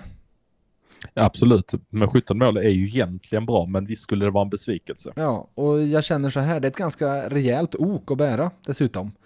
Eh, alltså visst, det kanske blir mål i premiären och så gör han mål första fem matcherna och så blir det 30 plus. Men säg att det blir tvärtom då. Säg att han inte gör mål i premiären, säg att det går fem, sex matcher utan att han har gjort mål och det börjar gnissla uppe i Leksand fall det fortsätter och vara var jobbigt för Marek Rivik och så vidare.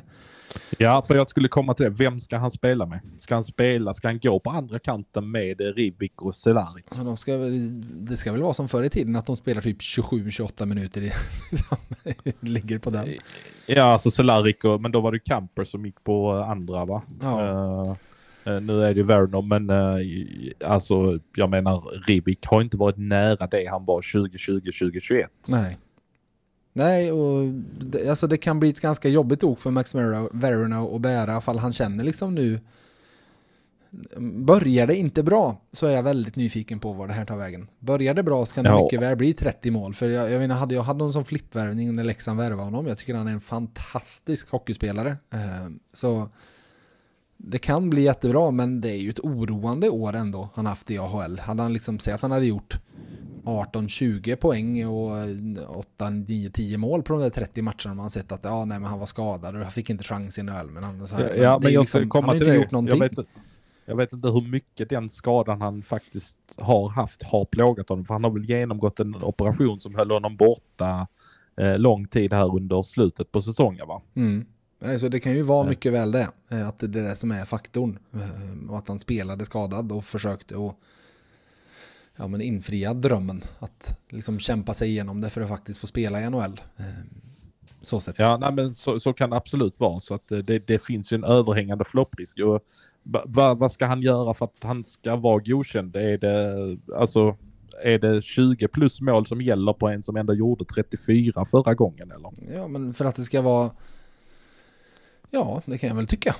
Är det helt orimligt att tänka det? Att han, han ska upp på den nivån för att man ska tycka att han liksom är, är på den nivån han kan vara. Eh, liksom. Egentligen inte. Egentligen inte. Det är fullt rimligt på så Mm. sätt. eh, Men eh, jag tycker väl att någonstans var väl ändå gränsen. De där 17 målen tyckte jag väl var vettiga för då är vi halvvägs. Gör han över 17 så är han ju ändå inte en flopp. Nej, precis. Men min, eh, 17 i alla fall då. då. Annars så får jag rätt på honom. För han gör 17 Ja, tycker rätt. Mm, mm. Ja, det är det. Det är det. Då går vi vidare till att avsluta positivt. Vem har du som din femte och sista flipp? Jag har nästan nämnt honom. Mm. Eh, men eh, jag nämnde bara honom i förbifarten för jag skulle spara på honom till Mm. nu. Eh, du lyfte upp Marek Langhammer och då sa jag att det är ju han och en till som var bra i den finska ligan Ah, förra året det. bland målvakterna. Mm. Och då har jag tagit eh, Lassi Lehtinen. Eh, b- var det någon gammal kanotaktör som vann, vann- vann han i OS-guld? Lassi, vad heter han som... Jo, Lasse Karonen ja. så hette han Inte ja. kan, Rodd var det va? Tror jag till och med. Var det- Inte var- kanot, var det utan Rodd till och med? Mm, mm, ja. exakt. Eh, nej, men jag tror att eh, Lassi Lehtinen eh, kommer att gå in i Modo på ett liknande sätt som, ehm, som Langhammer och förstå väldigt mycket matcher. Han hade ju, det var ju han och Langhammer. Langhammer hade alltså 1,83 insläppta och Lehtinen hade 1,85 insläppta för TPS. Han stod alltså 52 matcher för TPS och Langhammer stod 40 för eh, Ilves. Så Ja, det här är ju en, spe, en spelare som har stått i princip allt man kan för TPS. Och med tanke på att det är um, Olle Eriksson Ek som då är känd i uh, dina sammanhang Mm. uh, som står bredvid som ändå kommer tillbaka lite till Sverige och har väl inte jättehöga förväntningar på sig. De värvar väl honom som, ja men blir vi kvar i allsvenskan så får han vara vår första målvakt men går vi upp i SHL så, så är han vår ganska uttalade tvåa. Mm. Så det gör att eh, Lehtinen kommer stå väldigt mycket matcher och jag tror att han eh, kommer göra det bra. Han måste vara bra för att Modo ska vara bra. Mm. Jag är helt med dig. Eh, och jag tror alltid att nykomlingar, ska man lasta pengar på någonting så är det en målvakt. Liksom. Eh, Och hellre det här än Jussi Olkidoa. Ja, ja, ja, eh, absolut. Eh, så nej, jag tror det är en eh, toppen. Och jag tror, han fanns ju faktiskt på marknaden då när Färjestad plötsligt började söka målvakt igen. Mm. Jag tror att de kan nog tycka att, eh, precis det vi pratade om, för att ge Carl Lindbom möjligheten att få det lugnt och tryggt så ville de ha en lite äldre målvakt. Eh, hade han varit 27-28 år eh, så kanske de hade gått på honom eh, på ett annat sätt. Men eh, jag tror det är en jättefin värvning av Modo. Absolut. För, för Lehtinen är ändå för 99 så han eh, kommer ju fylla 25 under Mm. säsongen. Eh, ja, det är en bra ålder, alltså en målvakt får gärna vara lite äldre till och med, men han har ändå varit med om lite grann och precis som jag var inne på där med Galvas som Malmö plockade så var ju Lehtinen med i två omgångar i den finska JVM-truppen både 2018 och 2019 och Finlands JVM-lag de sista åren har absolut inte varit kattskit. Nej, det vore dumt att beskylla dem för. Nej, Så, ehm, så, så av den anledningen får jag väldigt goda vibbar av eh, Lasse Lehtinen. Mm. Jag ska ta min sista flipp eh, och vi tar en till spelare som har flyttat inom SHL. Jag var inne på det på en annan jag pratade om här, det var väl på Valle Valterholm ja, eh, på slutet där om att ingen som har följt den här listan de senaste fem åren kan ha missat att en av de saker jag är mest svag för det är att värva spelare från andra SHL-lag som nästan har slagit igenom. Så här kommer min eh, kandidat i den kategorin den här säsongen. Oskar Eklind, Luleå. Mm. Gillar den. Ja, eh, alltså SHL-debut som 23-åring, han slog igenom ganska sent. Nu har han fått de där två, eller slog igenom sent, ja, han slog inte igenom som 17, 18, 19-åring i alla fall, så kan vi säga. Eh, nu har han fått sina två eh, lära sig ligan-år, eh, faktiskt båda åren blivit uttagen i Tre Kronor, om än att det är väl de här lite halvt, jag, jag är inte säker, men det känns som att det kan ha varit de här pseudolandskamperna när halva SHL spelar slutspel. Nej, den, nu denna säsongen som gick så spelade han ju faktiskt i eh, den turneringen innan jul Ja, just det. i Men- Schweiz. Den före detta um, i Svezia. Det. nu när vi inte umgås med ryssarna längre så, eh, så är det ju schweizarna som har tagit över Just den turneringen. Men det var väl den det inte togs ut så många SHL-spelare i, eller hur? Nej, precis. Det var ju eh, nästan bara, det var ju bara från typ schweiziska och tyska ligan och finska eller vad det var och så typ fem eh, SHL-spelare. Då ger jag mig rätt att det var en pseudotrupp han blev uttagen i. Ja, exakt. Men, men eh, likväl så, alltså han gjorde 14 poäng förra säsongen och jag satt och tittade lite på hur han matchades i Brynäs och PP-istiden där det kommer lite gratispoäng, det var 24 sekunder per match. Eh, en poäng gjorde han i powerplay, utan så att nästan all produktion är med lika många spelare på banan. Dessutom så kommer han ju med en fysik med 192 centimeter och han var trea i interna tacklingsligan i Brynäs förra säsongen. Eh, Det skriker ju Luleå om honom. Så jag tror han kommer vara ett kanontillskott eh, för Luleå där uppe. Det, där, det här behöver Luleå-supportrarna verkligen höra för de var ju inte jättenöjda när man valde att göra sig av med exempelvis Karl Mattsson och den typen av spelare och senare då plocka in eh, Oskar Eklind eh, från eh, Brynäs som är skåning. Så att det är ju så långt ifrån det de ville ha.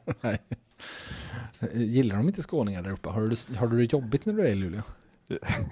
Jag har aldrig känt någonting sånt men eh, nej, de gillar ju Emil Sylvegård när han var där så att Ja, eh, de lär nog gilla eh, Ekan också. De gillar ju spelare som spelar rejält och använder kroppen och eh, spelar med hjärtat. Eh, och det känns som att, och jag jämför honom med Karl Mattsson, det, ja, det finns ju ett helt annat tak här liksom på vad han ska kunna utföra. Så jag tror det är en jättefin värvning av Luleå. Jag tror han kommer vara nyttig och tror han kan, om de ger honom chansen, kunna vara ganska högt upp i laget faktiskt. Ja, alltså man, vad tänker du då när du tänker högt? Tänker du i en tredje kedja eller andra k- kedja? Kanske det är en andra kedja. Kanske. Ja, kanske ett komplement. Man kan väl ändå ta för givet ganska hårt att det blir Tyrväinen och eh, Andreasson och eh, Omark i en va? Det tror vi väl va? Eh, och sen vet Ska väl- man inte riktigt. Ska väl om han är händer. frisk ha Mario Kempe någonstans där ändå. Ja, det tror jag. De ska spela honom som center så då blir det väl han eller Connolly som får tampas om andra centern. Mm. Och så har de värvat den här eh, tjecken som jag har lovat att jag ska lära mig hur man uttalar hans namn. Har du lärt dig att göra det eller? Jag har inte försökt, men Sadrahal eller något åt det hållet. Strahal? Ja. Strala, okej. Mm. Ja. Mm. Oväntad värvning får vi väl ändå, det är en av de out of the blue-värvning kändes det lite som, så sett, den här Ja. serien. Eh, Men det indikerar att det är välscoutat när man haffar en sån spelare i februari från tjeckiska ligan. Absolut, absolut. Det får vi tro. Eh, Så, och jag tänker ju att det kan finnas en plats för eh, honom om man tänker att Tjecken och, och Kempe och Ekvind kanske går i en kedja. Mm. Om man nu inte tänker att man ska ha Pasic och Kinnimin och dem också. Så att. Ja, i- på tre kedjor gissar jag. jag. kanske ska David Lilja vara centra eller ytterforward. Ja, Jag vet inte vad han får plats som riktigt. Om man nu tänker att Kempe ska spela center. Då tror jag inte att bara för David Lilja spelar en fjärde. Det vill, hade ju inte jag velat om jag var Nej. tränare. Nej, Jag då tror gör man ju Jonas precis Berglund. det här som vi alltid pratar om att värva för guds skull inte en offensiv spelare från allsvenskan och sätta honom i en fjärde kedja utan mm, Nej, ge honom en precis. roll att kunna göra, spela sitt spel i liksom. Ja, men jag tror att Jonas Berglund blir väl fjärde centern då och så spelar man väl kanske Nico, Pet Nico Petteri och eh, en till där på den i den fjärde. Du har väl en Einar Emanuelsson med ett tioårskontrakt också som ska in någonstans. Han kan ju spela mot Mm. Färjestad och göra en 3-4 mål i alla fall. Ja, det, det vet han ju hur man gör i alla fall. Tydligt det. Ja. Du, där hade vi våra 10, jag tänkte säga det är 20 stycken, men så många namn har vi inte nämnt i och med att vi hade tre stycken floppar som vi eh, båda trodde. Men vi har valt 10 stycken olika flippar i alla fall och vi har valt, vad blir det då, tre eh, och så har vi sju stycken olika floppar. Sju olika, alltså 17 namn har vi då. Mm, men mm. eh, vissa får vi ju dubbel utdelning på om vi Det- eh, sätter det- eller missar. Exakt, det är som att vi, vi har spelat eh, två kronors rad på Stryktipset så att vi får mer utdelning. Ja, jag tänkte säga att vi har spelat V75 med boost. Ja. Eller någonting. ja. Spännande att se. Men du, då har vi listat våra för i år och det är dags att du ska få tävla. Oj då, det var det också. Jag Jag tänkte jag skulle komma detta. undan. Men, Mm. Nej då, nej då, nej då. Är du redo? ja, men jag är redo. Mm. Och jag påminner dig, jag tror du kan efter sex år, men argumentera gärna högt, men säg inga namn högt. Nej. Vi är på väg mot en hockeypersonlighet och jag säger på 10 poäng. Pappa Urban överraskade många då han bytte sport och blev tränare på relativt hög nivå i en annan idrott. Bland spelarna han tränade, Storis. Ja, jag har en fundering på pappa Urban, men jag tror inte det är rätt här nu. Men eh, nej, vi eh, kör vidare. 8 poäng. Nu över till spelaren jag söker. Det som kommer före magiska under tar dig på god väg till förnamnet. Efternamnet däremot är väldigt missvisande. Samma efternamn har brorsan som varit pirat i Tjeckien. Eh, Ska vi ta den igen för det var mycket här. Ja, jag kände det också. söker. Eh, Det som kommer före magiska under tar dig på god väg till förnamnet. Efternamnet däremot är väldigt missvisande. Samma efternamn har brorsan som har varit pirat i Tjeckien. Ja, alltså det som kommer före magiska under är ju blixtar och dunder. Men vad är Ja, nej jag är faktiskt borta här. Vi tar 6 poäng. Fick sitt genombrott när han bytte vitt mot gult. Följde sedan upp med att vinna interna poängligan i sitt SHL-lag den gångna säsongen. Oj. Fick genombrott när han bytte vitt mot gult. Följde sen upp med att vinna interna poängligan i sitt SHL-lag den gångna säsongen. Nu har du bara liksom 14 spelare det kan vara. Ja, exakt. Vitt mot gult. Eh, och vem har bytt vitt mot gult? Ah, alltså det är... Du har ju tuffa frågor här på, eh, på så här låga nivåer. Fall, fall, alltså. man är, fall man är silly insider-kung, då eh, ställs det höga krav på en. Ja, men eh, då uppfyller inte jag dem eh, i mitten på juli. Vi tar fyra poäng. Ja, kör. Den där brorsan, han har nu tagit E18 västerut och kommit hem för att spela i samma färger som lillebror kommer att spela i. Samma färger som lillebror. tagit E... Vad sa du? E18? Den där brorsan österut? som jag nämnde som har varit pirat i Tjeckien, han har nu tagit E18 västerut och kommit hem för att spela i samma färger som lillebror spelar i. Åh herregud. Åh, vad Men många- E18, det, Vad finns ju inte många klubbar på E18 liksom. Det är ju det som är... Det är ju bara två stycken att välja på då ju. Men Brorsan har tagit E18 västerut och kommit hem för att spela i samma färger som lillebror. Och det är ju lillebror jag söker alltså som är rätt svar på frågan. Oh, herregud, jag är så borta här nu. Jag hade behövt skriva upp allting du har sagt här nu. Det är det som är grejen. Du vet, jag är i semestermode så jag har haft tid att filura lite på den här eh, tävlingen denna gång. Ska vi Ja, ta det två får- poäng? Eller har du någon ja, gissning? gör, gör, gör det. Gör det. Folk kommer ju sitta och vina åt mig här nu. Men vi kör. Jag bjuder på det. På två poäng. Oskar det? Ja. ja. Oavsett borde det nu inte ta lång tid innan alla vet vem det är jag söker. Vem är det? Ja. Ja, nej, jag tar inte det. Alltså jag, Jag, säger fattar ju vad han heter i två. Alltså Oskar Lang ja! du? Men jag fattar inte E18 på honom. Nej men det är ju inte han som har gjort det. Brorsan har tagit E18 västerut. Ja men oh, herregud. Jag sa ju det. det är, han har tagit E18 västerut och kommit hem för att spela i samma färger som lillebror. Och jag sa att det är lillebror jag söker. Herregud. Nu du, nu Ja. ska vi ta ledtrådar. Pappa Urban Ja. Lang, vet du vad han gjorde förra säsongen? Eh, nej, ja, ja bandy kanske. Nej, innebandy. Han tränade Dottervik i division 1 som ju alltså då är en förbundsserie. Eh, Så plötsligt överraskade han och blev eh, innebandytränare. Bland Mm. spelarna han tränade, jag hade ju kunnat, jag hade ju i ditt fall nästan kunnat sagt Kicken, men då känner jag det blir för enkelt för alla, alla värmlänningar.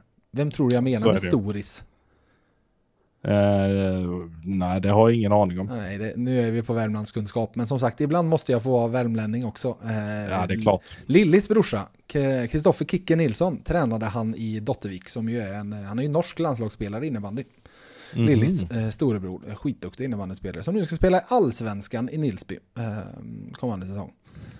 Eh, sen sa jag nu över till spelaren jag söker och du sa ju det, som kommer före magiska under. Blixtar och dunder, vad gör det då? Jo, det är Oscar. Ja, det gör det. Ja, det tar dig på god väg till förnamnet. Jag tyckte jag var väldigt tydlig här. Väldigt bra. Efternamnet- Väldigt bra. Väldigt bra. Efternamnet däremot är väldigt missvisande för mycket kan man säga om Oskar Lang men han är ju inte så speciellt lang utan han är ganska kort faktiskt. Nej, Och samma efternamn har brorsan som har varit pirat i Tjeckien. För Viktor Lang var ju nere och spelade i Pirati Chomutov i tjeckiska andra ligan 1920. Det vet Ah, ju alla. Okej. Ja. Och sen den, den jag. eh, sexan där, jag gillar ledtråden för den men den är lurig. Fick sitt genombrott när han bytte vitt mot gult. Han bytte ju vitt och blått mot gult och blått. För han, vi får väl ändå säga att han fick sitt stora genombrott på VM faktiskt, för Sverige. Det gjorde han, absolut. Alltså Oskar, verkligen. Och sen nu följde var jag, han upp- Nu var, nu var- jag inne på att snurra på att Viktor Lang fick sitt genombrott när han bytte vitt och Ja, det. gult i Karlskoga till gult och blått i Södertälje. Ja, nu är det rörigt. Eh, Men sen som sagt, eh, Oskar Lang vann ju interna poängligan i Leksand gångna säsongen. Ja, Eh, det, han var upp det, det var det som gjorde att jag bara, men vann han interna poängligan? Men det gjorde han ju. Ja, det gjorde han. Eh, Så det får man ju säga är starkt gjort. Eh, Eller eh, okej gjort och så var de andra inte tillräckligt bra. Nej, det är klart. säga. Faller Cehlárik och Rivik och så vidare presterar på toppnivå så gör de mer än 30 poäng i SHL eller 32 eller vad det var Oskar Lang gjorde. Men han gjorde en fin säsong eh, med, med sina mått mätt. Liksom. Absolut. Ja, så där har vi gått igenom alla ledtrådarna och du har lärt dig både om eh, Urban Lang och om eh, Kicken Nilsson och allt vad du har eh, fått massa ny kunskap i detta. Ja, vad härligt. Jag, Mm. jag ska aldrig glömma det höll jag på att säga, men det tror jag nog att jag har gjort samtidigt som jag vandrar ut från detta rummet. Det kan vara så. Du, men eh, stort tack att du satte dig i det där rummet eh, så här i eh, typ mitten av juli och ville prata hockey. Det krävs något speciellt för att göra det, så att vi får väl kalla dig för något speciellt därmed. Så stort tack. Ja, det var, det var så lite så, men eh, jag gjorde bort mig här. Jag får bjuda på det. Gl- Glöm, glöm det, man ska glömma vinsterna och komma ihåg, eller glömma förlusterna och komma ihåg vinsterna. Absolut, jag kommer ihåg att jag hade 50% rätt förra året istället. Precis, precis. Du, stort tack till dig och till er lyssnare. Det, nu är vi igång, sjätte säsongen. Eh, och ni vet ju vad som väntar framöver. Det, jag har värmt upp eh, Johan nu och det är klart vi ska värma upp Sanny om några veckor. Men det dröjer några veckor för att eh, vill gärna faktiskt se Färjestad spela live innan vi har börjat prata och sätta plusbetyg på dem. Så eh, vi kanske ses i Strömstad först, både jag och du, eh, innan, vi, innan det är dags för andra avsnittet för säsongen. Ja men vad härligt. Så det, det ser man alltid fram emot. Det, det är faktiskt det bästa med hela försäsongen. Jag vet inte om det beror på det faktum att vi är i den miljön vi befinner oss i eller att det är tidigt på försäsongen som gör att man eh, ändå ser fram emot det lite. Ja, man har inte hunnit tröttna på träningsmatcher än, utan det är, det är bara roligt. Liksom. Nej, med, med åldern så har man ju känt så här träningsmatcher när vi kommer till andra eller tredje träningsmatchen för ett lag då börjar det bli lite jättejobbigt faktiskt. Ja, men eh, Strömstad, de är de första, så att det blir roligt. Så det blir riktigt bra. Vi ses där och till er eh, poddlyssnare så får ni ha det så fortsatt gött i sommarvärmen så hörs vi om några veckor. Ha det gött!